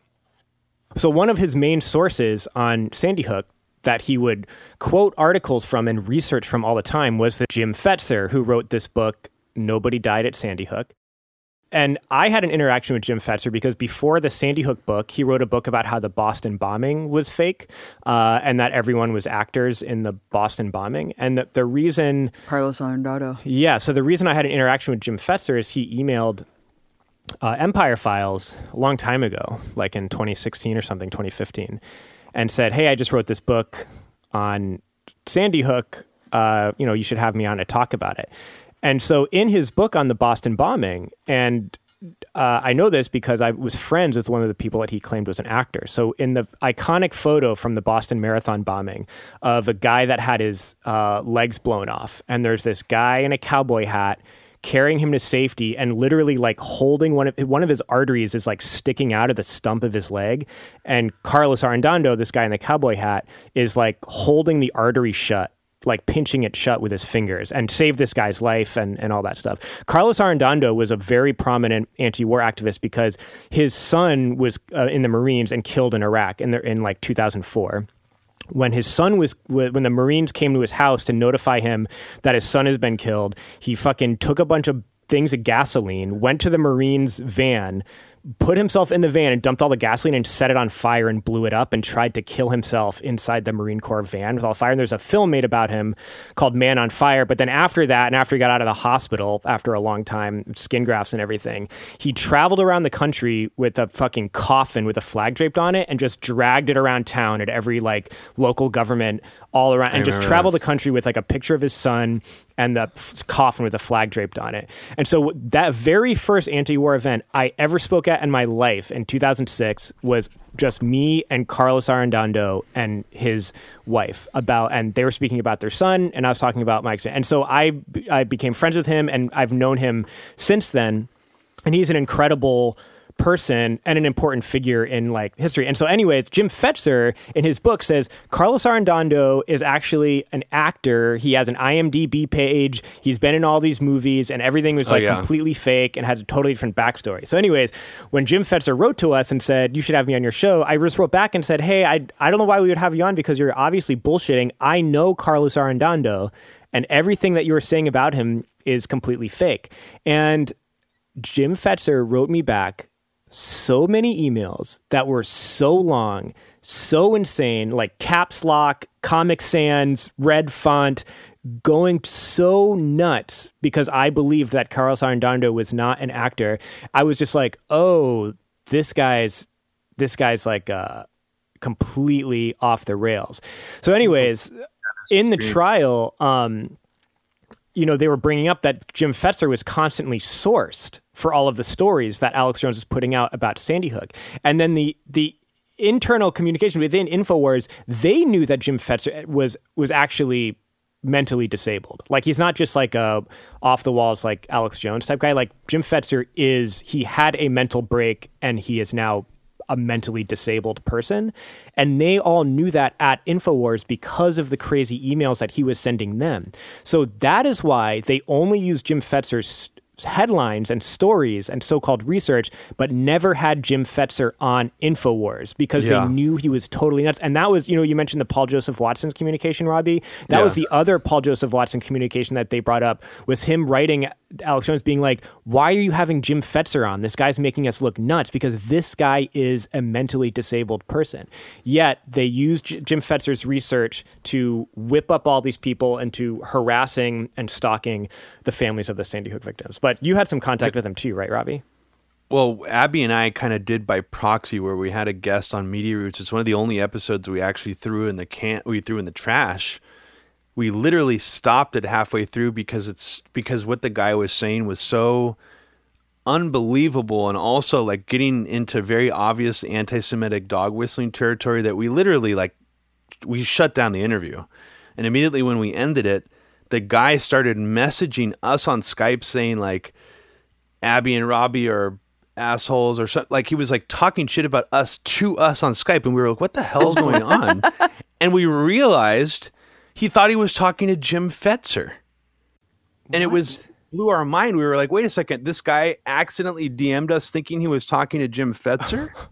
Because we brought up Jim Fetzer and said like, oh, don't you work with Jim Fetzer? Isn't he the guy that did the space beam thing with 9/11? Because if people don't know who Jim Fetzer is, he took a primary role in the 9/11 truth movement with Alex Jones when Alex Jones was still willing to be seen in public with him, saying that the World Trade Centers were destroyed by some type of DEW, directed energy weapon, aka like a space beam, like laser weapon from space. This is what Jim Fetzer brought into the 9/11 truth movement. He also brought in the idea that there were no planes on 9/11, meaning that the planes we see on TV were CGI in the year 2000. Perfect CGI. Better than any Hollywood film that you've ever seen. That was his theory, and that's what he brought into the 9/11 truth movement. And Alex Jones got enough backlash at the time from his own audience from being associated with Jim Fetzer, I think it was sometime around 2007 that he distanced himself in terms of having him on as a guest on his show. But you're right, Mike, he continued to pump Jim Fetzer's material. And I was going to mention earlier that I think Jim Fetzer was actually a bigger influencer in the sense that a lot of the stuff came from him, and Alex Jones would amplify it like a million times, you know, the strength that Fetzer had. But like the core of a lot of the writings, the ideas were coming from this kooky guy who had already been ostracized from within the 9/11 truth movement. And before that, he had been ostracized from the JFK truth movement in the 1980s by saying that the Zapruder film had animation inserts in it, that it was TV fakery. Basically, before CGI, Jim Fetzer was saying that someone had hand animated, like the head. And he also wrote a paper saying that the spreading of like disinformation within like the conspiracy and truth movement is a good thing, and here's why it is. So he's like a self-proclaimed disinformation artist, and unlike Alex Jones, Jim Fetzer went the extra mile and actually like went to like the fucking town that Sandy Hook was in and like harassed their city council and like put stuff into testimony at live city council meetings about how all the kids are fake and stuff. I mean, there's videos of him doing this from like 10 years ago. It's quite disturbing. But it's really strange that Alex Jones would continue to spread Jim Fetzer's information, especially after someone like Paul Joseph Watson thinks he's too insane to be associated with, especially after a ton of people, you know, turned against InfoWars temporarily and said, hey, this guy's like too crazy for us. So not to mention the actual families of the dead kids being like, please stop doing this. And for him to just absolutely not give a fuck and just be like, fuck you guys. And actually sued some of the parents and then targeted the parents. Oh, James Fetzer? Yeah. No, not James Fetzer, Alex Jones. He sued some of the parents? Yeah. Oh, I totally didn't know that. I mean, what I'm saying is it speaks to Alex Jones's It speaks to a level of he does not give a shit. He is not morally principled. He doesn't have any core values. It's almost like he already knew that Jim Fetzer was a toxic association who was helping poison the well of 9/11 truth, but then he just uses him as the source for all the Sandy Hook stuff. It almost makes no sense unless Alex Jones is just a complete grifter. I mean, it's kind of wild to think that he didn't even learn his lesson. And here, Paul Joseph Watson seems to have, some savviness. It's like, dude, why? Why? The key right here is that I do believe that Alex Jones believed most of the stuff that he talked about. Really? Tens of millions of people think that 9/11 was an inside job. Why not Alex Jones? Like, a ton of people believed that OKC was questionable. Why not Alex? It's like, I do believe that he was honest in those events, but I think that it became a runaway train where he was profiting so much, and folding in people like James Fetzer became so popular, hooking the most fringe elements of the conspiracy movement and giving them solace and elevating these voices that he saw was generating such an enormous income that there was no turning back for him.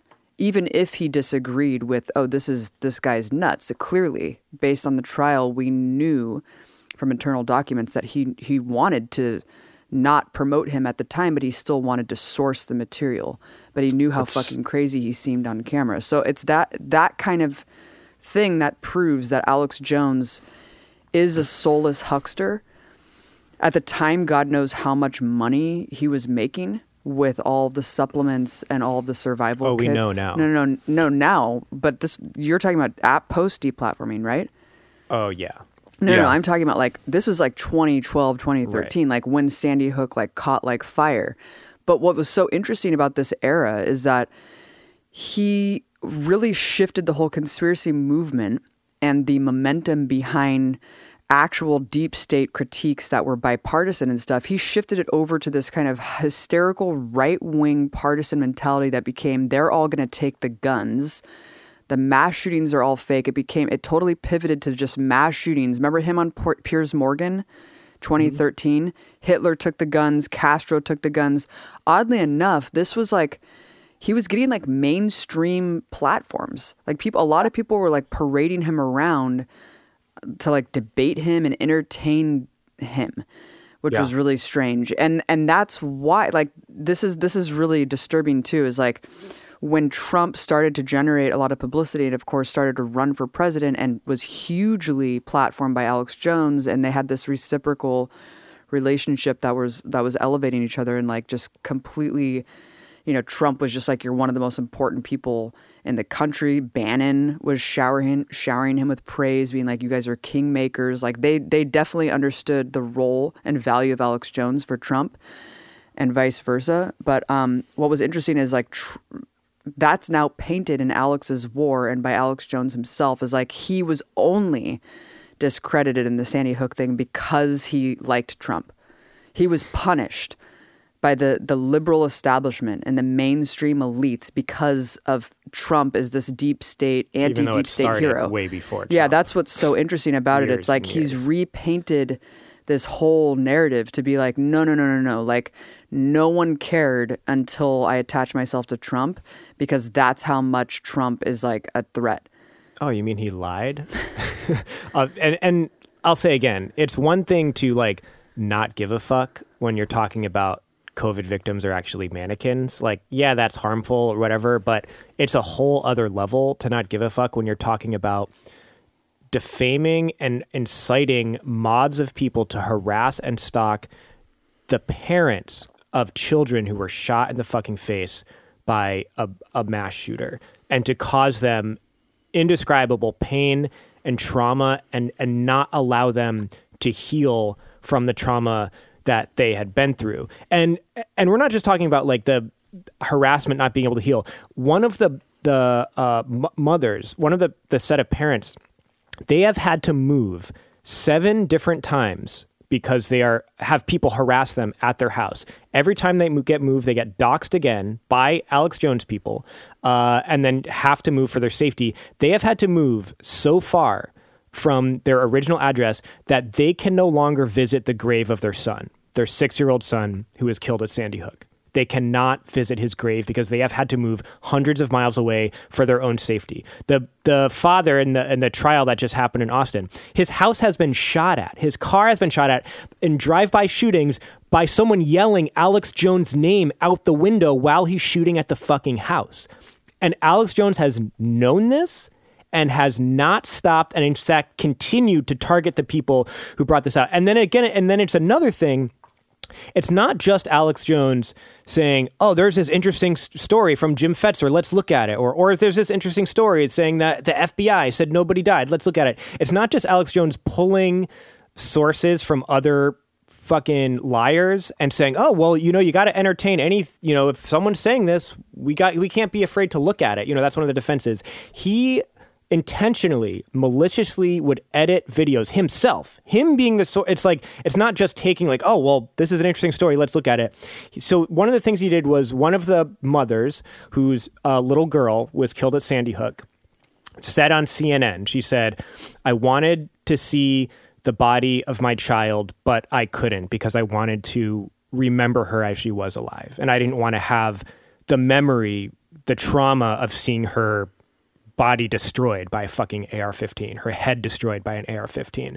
Alex Jones took that clip and cut it, did a hard cut right after she said, I wanted to see the body of my child, but couldn't. Hard cut. And then says, see, this is proof that parents were not allowed to see the bodies because they were not dead. The kids were not dead.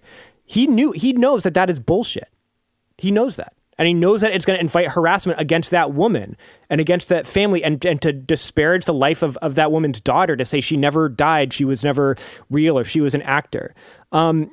That's the kind of shit that he did. Another thing that he did was one of the things they did with the Sandy Hook parents is they didn't actually have people come in and ID the bodies because why the fuck do you need to do that? It's horrific.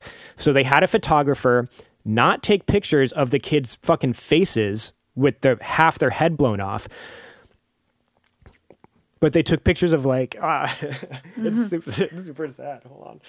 Oof. I'm sorry. So they took pictures of like little details, like their shoes or like things that they saw them leave for school in so they could identify the body. Like, yes, those are my kid's shoes. So Alex Jones took that to say, oh, look, they hired this Hollywood photographer to take these fake photos to make these parents think that their kids were dead or whatever, but it proves that it was bullshit because they wouldn't let them see the bodies. Like, this is just straight up intentional misinformation with the massive consequence of having these people's lives completely destroyed. I mean, these parents talked about, I mean, anyone who's giving Alex Jones any kind of fucking props for during this trial, be like, oh, he's just a truth teller and they're trying to shut him down or they're trying to shut down. Like, watch the testimonies of the fucking parents. I mean, it's just, it's insane. And these parents all tried to appeal to him like in good faith. I mean, when this started happening, they tried to reach out to him like as a father and say like, please stop doing this. Like, we're trying to mourn our kids. And he would just be like, fuck you. And then say, this guy, you got to look into this guy. Cause one of the dads, tried to like, then after he begged with Alex Jones and he wouldn't help him, he started getting Alex Jones videos taken down from YouTube that like called his son a fucking child actor. And so Alex Jones started targeting him by name and just being like, look into this guy, this guy's out to get us and all this stuff. And so just invited so much horrific harassment. I mean, it's like terrorizing these families and just re-traumatizing them to infinity. And because he was making so much fucking money off it. And I think one of the things that big things about this trial is it is an unprecedented defamation trial, because most defamation trials are someone says something defamatory, publishes it, says it on the news, whatever. And then there is that statement and it causes damages and they get sued for that statement. This is fucking 10 years of continuous lying and misinformation and harassment against these families that are in Alex's life. He's doing great. He's making boatloads of money every single day doing it. At the same time, these families are having their houses shot at, having to move over and over again, can't get over the death of their child. And even to speak to how serious this is, at the fucking trial, the parents going into the courtroom were confronted and harassed by Alex Jones fanatics who were like trying to attack them going into court, where they had to actually go into isolation during the trial and have all this extra security and all this stuff because they were scared of getting killed just going to court. So the and actually one of the people, there's a woman who's actually went to prison because she was sending death threats to one of the families in one of these lawsuits. And one of the terms of her prison sentence was, because you can like use a computer when you're in jail, one of the terms of her sentence was she was not allowed to access infowars.com because it was seen as the instigator for what she was doing, to where she was cut off from actually using it. She could go to other websites, but she couldn't go to Infowars. So it's just, it's so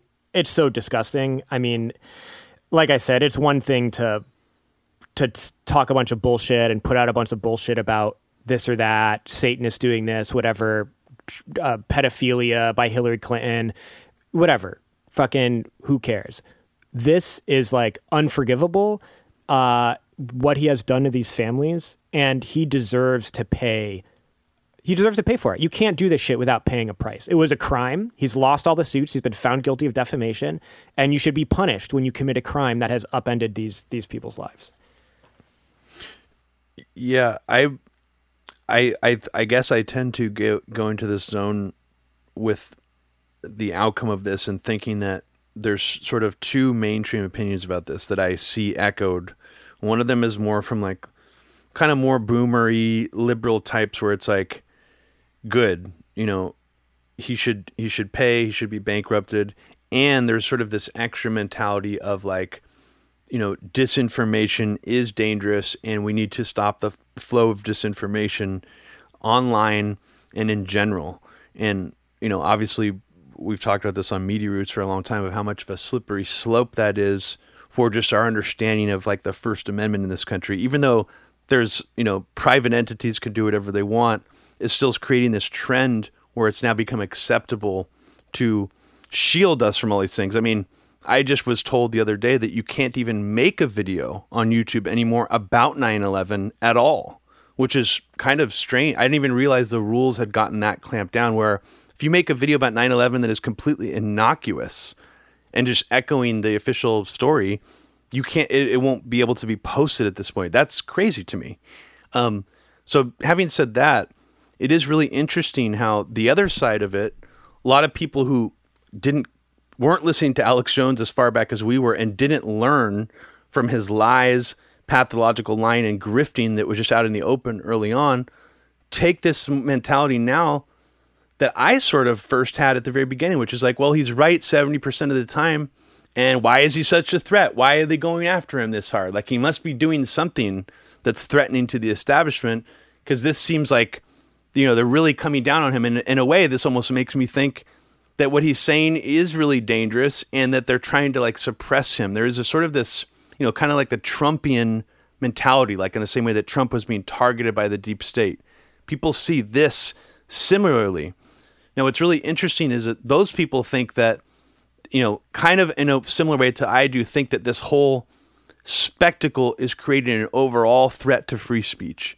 Now, I don't agree with why they think that, but that the reason that I think that's so fascinating is because Alex Jones has been amplified and has been sort of this amplifying force that has toxified and poison-pilled a lot of alt-media stuff by association this entire time. 9/11 truth, anti-police state stuff, all that stuff he's tainted by association. And this is interesting now what's happening is because now he's tainting the very idea of free speech. It's almost like he was there to poison pill alt media, and now he's like poison pilling the concept of free speech in general. Like, this might be one of the, like you said, Mike, this might be one of the craziest or more impactful defamation lawsuits in history. And I don't think that that can be understated. And the fact that it's Alex Jones who's ushering in this debate on what should be allowed to say, etc., it to me is very fascinating, and it almost just seems too perfect. Like if this was all set up, let's just get really tinfoil hat for a second. If Alex Jones was like a controlled opposition person this entire time, it's kind of almost too perfect that he's now the face of like poison pilling, like this idea of free speech as well. It's it's unsettling to me. And I'm not saying, oh, Alex Jones is, you know, should have the, you know, should be able to say these things. It's more like the whole debate it's creating and the mentality that we're already in since Russiagate. It's really kind of a perfect flashpoint again to just further that divide between people who think that we need to stop disinformation and people who are more free speech absolutist. And of course, if it's disgusting that that would be happening around something so horrendous like Alex Jones grifting off of Sandy Hook for like 10 years straight, even after he knew better. I mean, like you said, Mike, he was repeatedly told even by his own staff to stop doing this.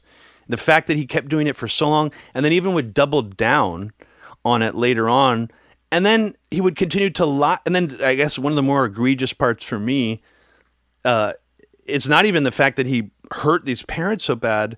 It's that he was such a pathological liar after the fact that even on his own show, he would lie to his own audience in such an obvious way about like things that he did and did not do in regards to Sandy Hook. Like he would basically gaslight his own audience and be like, oh yeah, I never thought it was like, I never was convinced it was a false flag. I just had questions. You know, I would ask questions. It's like, no, you fucking didn't, dude. You're literally lying. Like 2 years ago, you were saying all these things. So he would massage his own narrative and gaslight his own audience like only 2 years after the fact. And he continued to do that. Actually, you brought up Pizzagate, Mike. This was actually a much quicker micro version of Sandy Hook. I don't know if you guys remember this, but of course, Alex Jones was also one of the biggest amplifying forces for Pizzagate at the beginning. Roger Stone was a regular guest on InfoWars during the Trump campaign. And then all of a sudden, it seemed like he got sued or legally threatened by James Alifantis, the guy who owned Comet Pizza. And Alex Jones had to do like damage control on his own show and say like, I never believed in Pizzagate, and I was just asking questions, leave these people alone.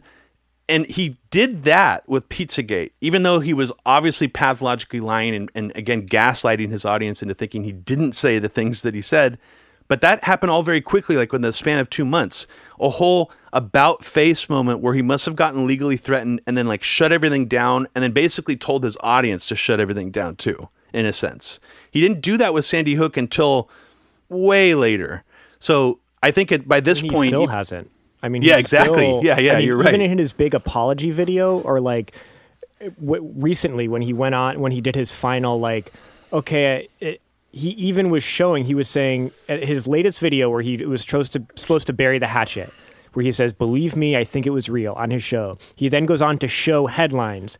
FBI reports no deaths at Sandy Hook. A lie. No EMS allowed in the building. A lie. Police ate lunch inside the school after shooting. A lie. And so then he even says on his show, which is supposed to be his big apology, if those kids died, my heart goes out to the families. If those kids died. And on the stand at the trial, he says maybe actually it was the FBI who killed those kids and not the actual shooter. Jesus. And so you saw all these headlines.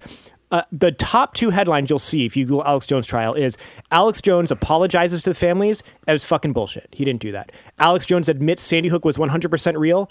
He didn't do that. I mean, he may have said it in one line at the trial, but then goes on to continue to share all these articles saying, actually, maybe it isn't real. And then through the entire trial was on InfoWars saying that it was all this George Soros scripted, manufactured, complete fake thing. So. Well, I wanted to jump in here really quickly and just say there has to be something done against Alex Jones because it's not just him saying something, right? And it's not just criticizing the elites like we all do all the time. People who warrant criticism and action against them for like criminal behavior. This is like just a family of victims of a mass shooting.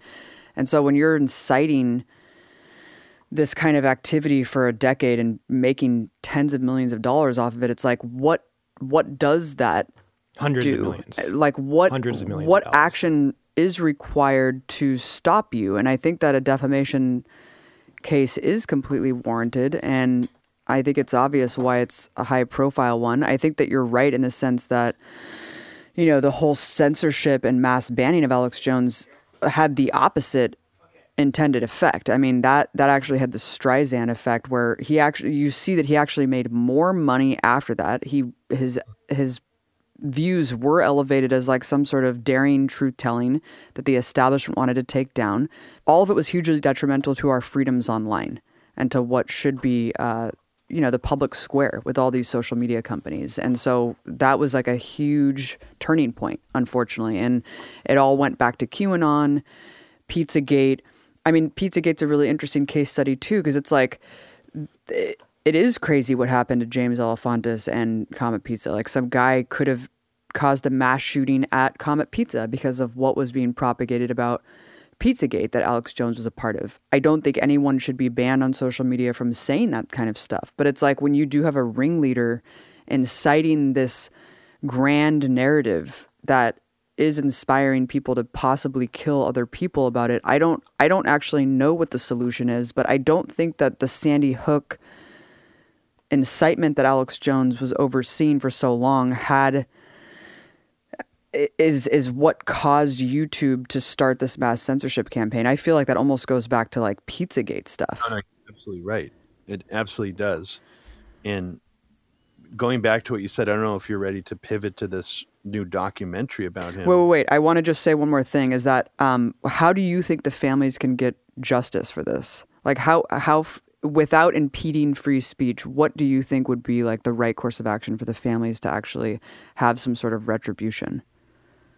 I mean, I think what they're doing is perfectly within the realm of reasonable response to it. I think that if I was a parent and I was getting harassed and my life was being, affected negatively by this, I would file a civil defamation lawsuit of some kind. So I don't mean to come off in any way saying that I think what the parents are doing is trying to crush free speech or it's inappropriate in any way. Not at all.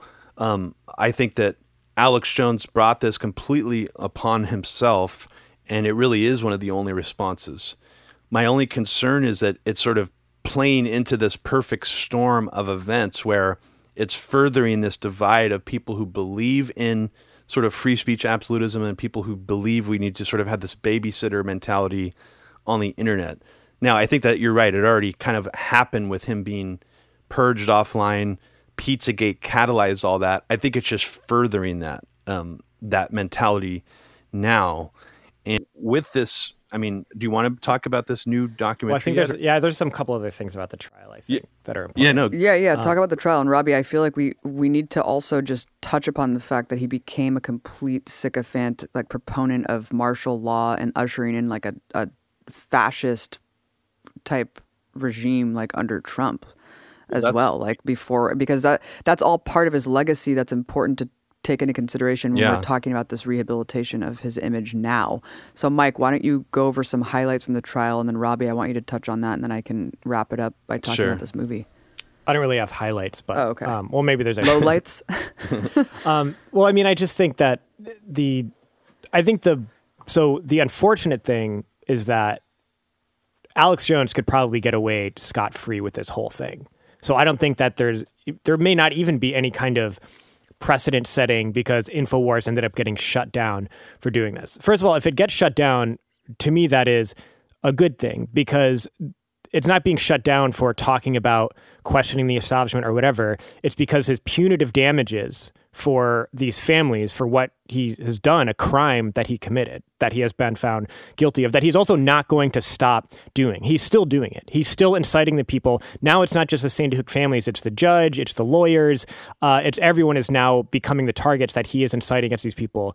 I think it's part of Alex Jones' trick here to try to draw some kind of connection between free speech and the right to spit complete made-up bullshit that you know is made-up bullshit that causes mobs of people to harass and stalk and dock and try to kill innocent people, people who are mourning, and also just people who are just random innocent people. That's not free speech. And this idea to try to make it about free speech, which Alex Jones tried to do throughout the entire trial, that's just like an affront to actually what First Amendment rights are. But he's not going to... The only way these families are going to get any peace is if InfoWars gets fucking stripped apart financially and he isn't able to be on the air anymore, because he's still doing this shit and he's going to do it to more people in the next mass shooting and whatever. And so that's really the only way that this kind of shit can be stopped. And the thing is, he's making so much money off it, and that's the disgusting thing, is he's been trying to hide, and this is what I'm gonna get back, like, this is why he might get off this scot-free. I don't think there's gonna be some precedent-setting InfoWars got shut down because he spread misinformation. I don't think that's gonna happen. He got ordered to pay about $50 million in the Austin lawsuit. Texas has a cap, and if his lawyers are successful in enforcing this cap, which is very likely, he's going to end up paying $4 million, which is fucking nothing to Alex Jones. Connecticut, where he has this other lawsuit that he tried to fake bankruptcy to be able to send it to bankruptcy court, that just got overruled this morning at the time of this recording. So it's going to go to trial. Connecticut also has a cap. So it doesn't matter if he loses a $150 million lawsuit in the Connecticut case. According to the law, he could get away with just paying a couple million dollars. And, you know, Alex Jones has already moved his fucking huge amount of money around.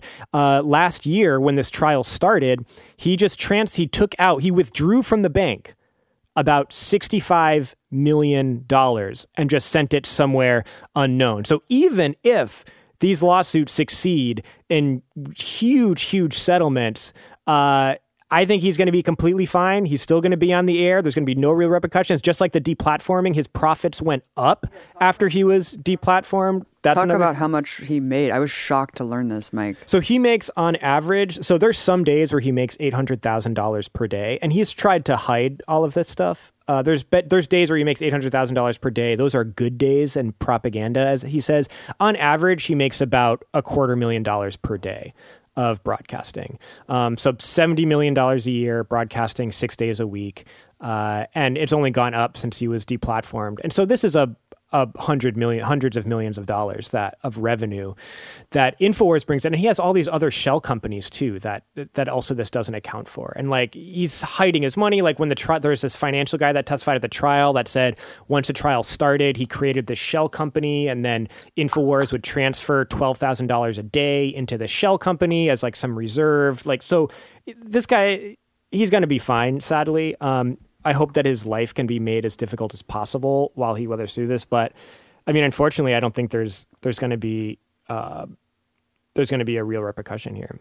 I just wanted to comment really quickly on the amount of money he makes. I mean, I remember me and Abby, we would talk amongst ourselves, being like, "Doesn't it seem suspicious to you that all of a sudden his like budget of his studio and everything, his staff and the InfoWars system seems to have like been overhauled, like with a budget of like 100 times what it was like previously. Like the leap in the production budget seemed enormous. Like there wasn't like a natural transition. It seemed really odd to me, at least. Like, and I guess the first thing that came to mind is like, who is propping him up? Like who's rich that is propping him up? There's got to be somebody now. He's got to have a shadow donor or a group of people who are, it's not just his own audience at this point, because even though he was starting to hawk the supplements, it was like before that all happened, his budget just like exploded. And the amount of money he's making now, I mean, I would say, and I don't think it's conspiratorial really to suggest this at all, that there have been powerful people propping him up probably this whole time, either through money, through whatever. And after the Trump era, it was like, I mean, at that point, there's definitely got to be like, if we could see the auditing records of who's rich that's actually funneling money to his organization, I would be, you know, I don't think we'd be surprised. Oh, right. Or to him personally, it's like that $70 million a year is InfoWars revenue, which is mainly sales on the InfoWars websites and subscription fees and people buying supplements. That's just $70 million from that. But who knows how many people are just literally transferring money into Alex Jones' bank account as like rich sustainers. I mean, people like, and this is total speculation, like it wouldn't surprise me at all if people like Peter Thiel were kicking him down some kind of money some form. He's connected to this film that we're going to talk about, so it wouldn't be surprising at all. And yeah, so there's just a couple more things that I had in my notes here. I mean, one of them is one of the people that sued him wasn't even, it just speaks to kind of his level of just putting out fake bullshit that upends people's lives. One of the people that sued him for defamation wasn't anyone that had any connection to Sandy Hook at all. It was just a random young guy, 24-year-old guy named Michael Fontaine or Marcel Fontaine, who just had a picture on like Instagram of him wearing like a, you know, that Communist Party t-shirt where it's like Marx and Mao like partying with like a hammer and sickle, and it's called like the Communist Party. It's like people wear it who aren't even communists. It's just like a joke shirt. So Alex Jones fucking promotes a picture of this guy saying this is the real shooter at Sandy Hook. It was some communist shooter and that was like working for the FBI or some shit. And so this guy gets outed as like the real shooter, and then all these millions of people think he's the real shooter. So that's just like kind of speaks to the level. I did want to say that I didn't want to talk about these people without actually trying to honor the lives of so like the Neil Heslin and Scarlett Lewis, who just won this trial, the $50 million lawsuit against Alex Jones in Texas. Their son Jesse, who is 6.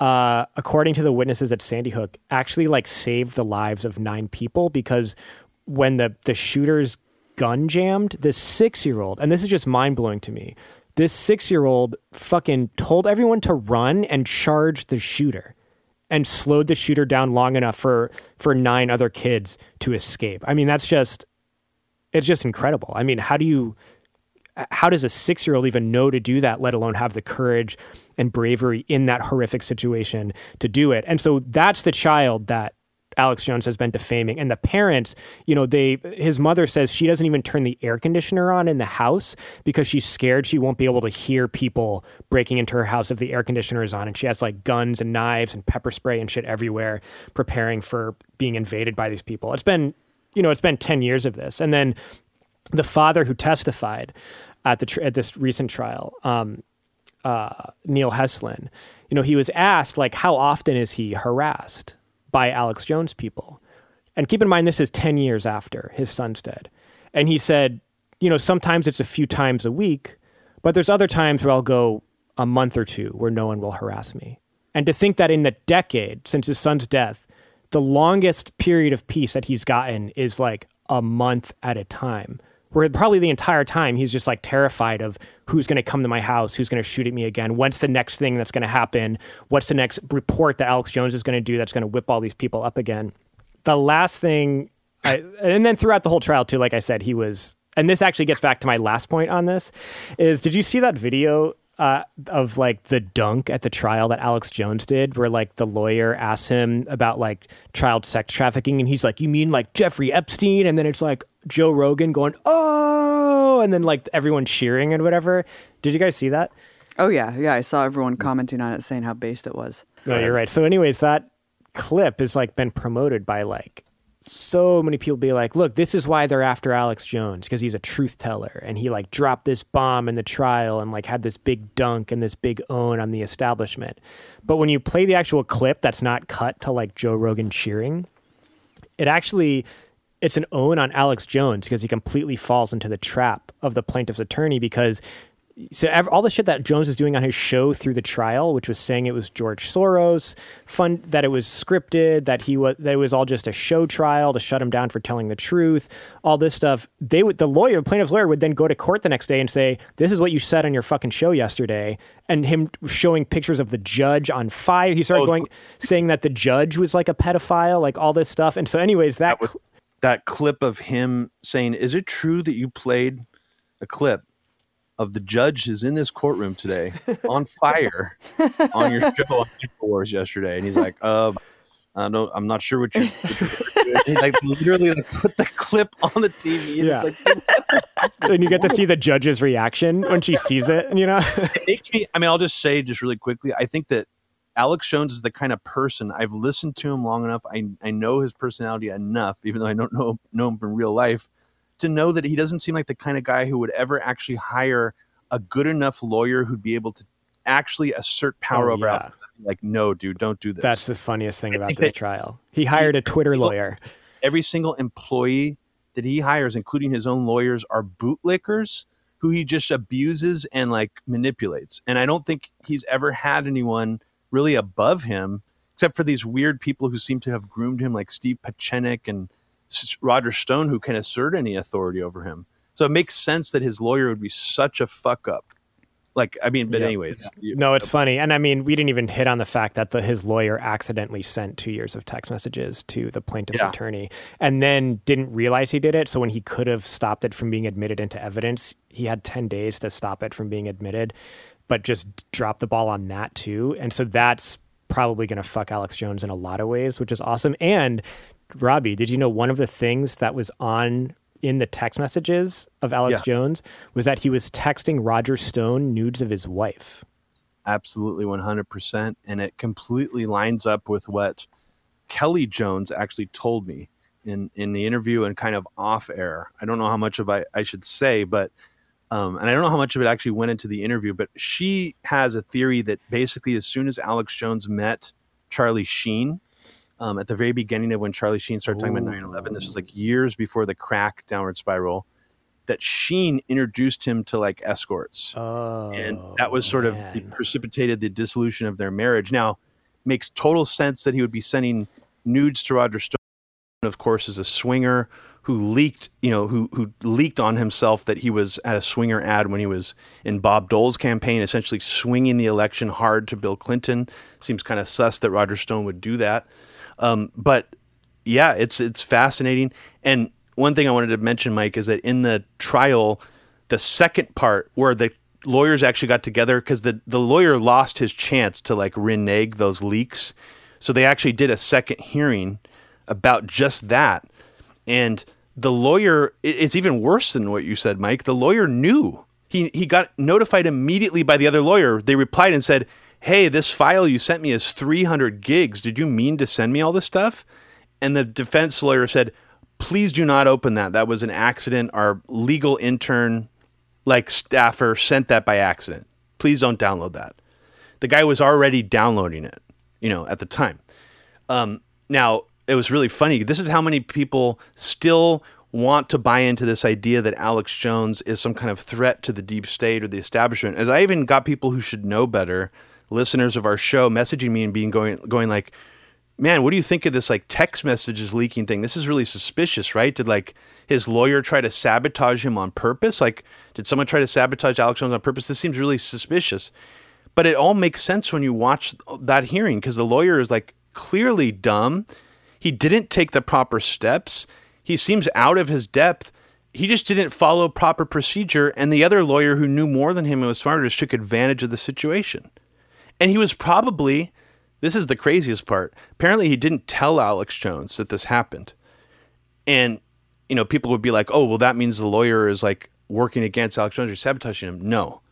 Alex Jones is so abusive and so intimidating that the lawyer was probably afraid to tell him. Like, that's how much of a bootlicker this fucking lawyer was. I mean, honestly, that's what it seems like. So he again, just brought it upon himself. He hired a shitty lawyer that didn't know basic procedure that you can actually get that stricken from the record if you do it soon enough. So he just keeps shooting himself in the foot over and over and over again, you know? So how much of this is really could be blamed on the fact that, you know, he's saying controversial, offensive things to a loud audience versus him just being a fucking idiot? And I think that a lot of it can be blamed on him just being a total fucking idiot. Like, he could have done all that stuff about Sandy Hook and also not been a total idiot at the same time. Not saying that, you know, they're kind of mutually inclusive in the sense that you would have to be an idiot to do that, but he could have done it in a more savvy way than he did. He just kept doubling down on the stupidest shit and then like lying throughout the whole process. So it's like his that personality, that pathological liar personality of his just came in full focus during this whole situation. Alex Jones' ex is going to be going back to court because one of the revelations at this trial, accidentally from the text messages, is Alex Jones had been going through great lengths to conceal how much money he had and InfoWars had. And when it came out that it was like, you know, what the actual worth was, Alex Jones' ex-wife immediately tweeted, that was not what he said his worth was when we got a divorce, and that, which the settlement was based on. So she's most likely going to be going back to court to get the actual amount that she'd be getting from him. And so hopefully that adds to his financial troubles. But I wanted to get back to that so-called dunk really quick, the thing that was promoted everywhere of Alex Jones saying, "Oh, you and Epstein," and then like everyone like cheering as if he like burned down the courtroom with this truth bomb. Here's the actual clip of Alex Jones falling into the trap of the attorney who is exposing the fact that during the trial, which is supposed to show that Jones has learned from his mistakes and doesn't really need to be punished because he's not going to continue to defame people, is simultaneously going on the air every day and connecting the judge in the trial to child sex trafficking. And so here's that, the full version of the Epstein truth bomb. One of the things you've been talking about a lot recently on your show, even within the past couple months, is your allegation that government officials are aiding in pedophilia, child trafficking, and the grooming of children, right? You mean like what Jeffrey Epstein did with the Clintons? Sure, if that's a yes, is that a yes? Yes. Okay. And on Thursday... those allegations to our judge, didn't you? No. In fact, Mr. Jones, you're telling the world not to believe what happens in this courtroom because the judge worked with Child Protective Services, who you say is involved with pedophilia and child trafficking. Not all of it, but the Texas Youth Commission got caught. Not all of it. There's been a lot of that here. I'm not asking you that. Yeah, that's pretty much the clip. It's just like when you really play the full clip, you realize that Jones is just walking into a trap that just exposes him as just a complete bullshit artist. So it's not some huge truth bomb about Epstein at all. No, you want me to stop it? Yeah. Okay. I just have some really funny commentary to say about this because one of my most favorite Alex Jones pathological liar tales.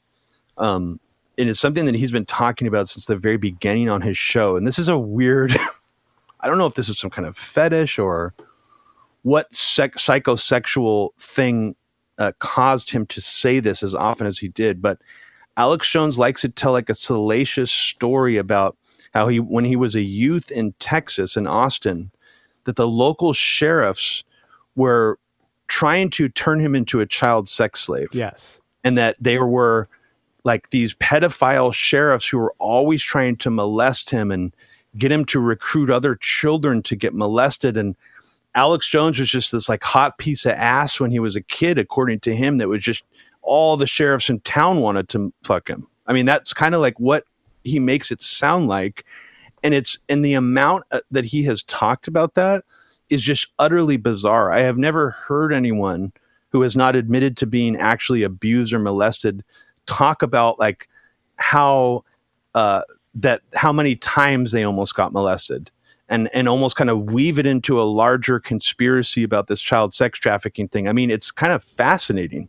It's almost like, is this a weird fantasy of his? Like, why does he talk about this so goddamn often? And it also can't be, and it's not like he was some poor kid in Austin, Texas, who was having run-ins with the law because he was on the wrong side of town. His dad was a very rich dentist.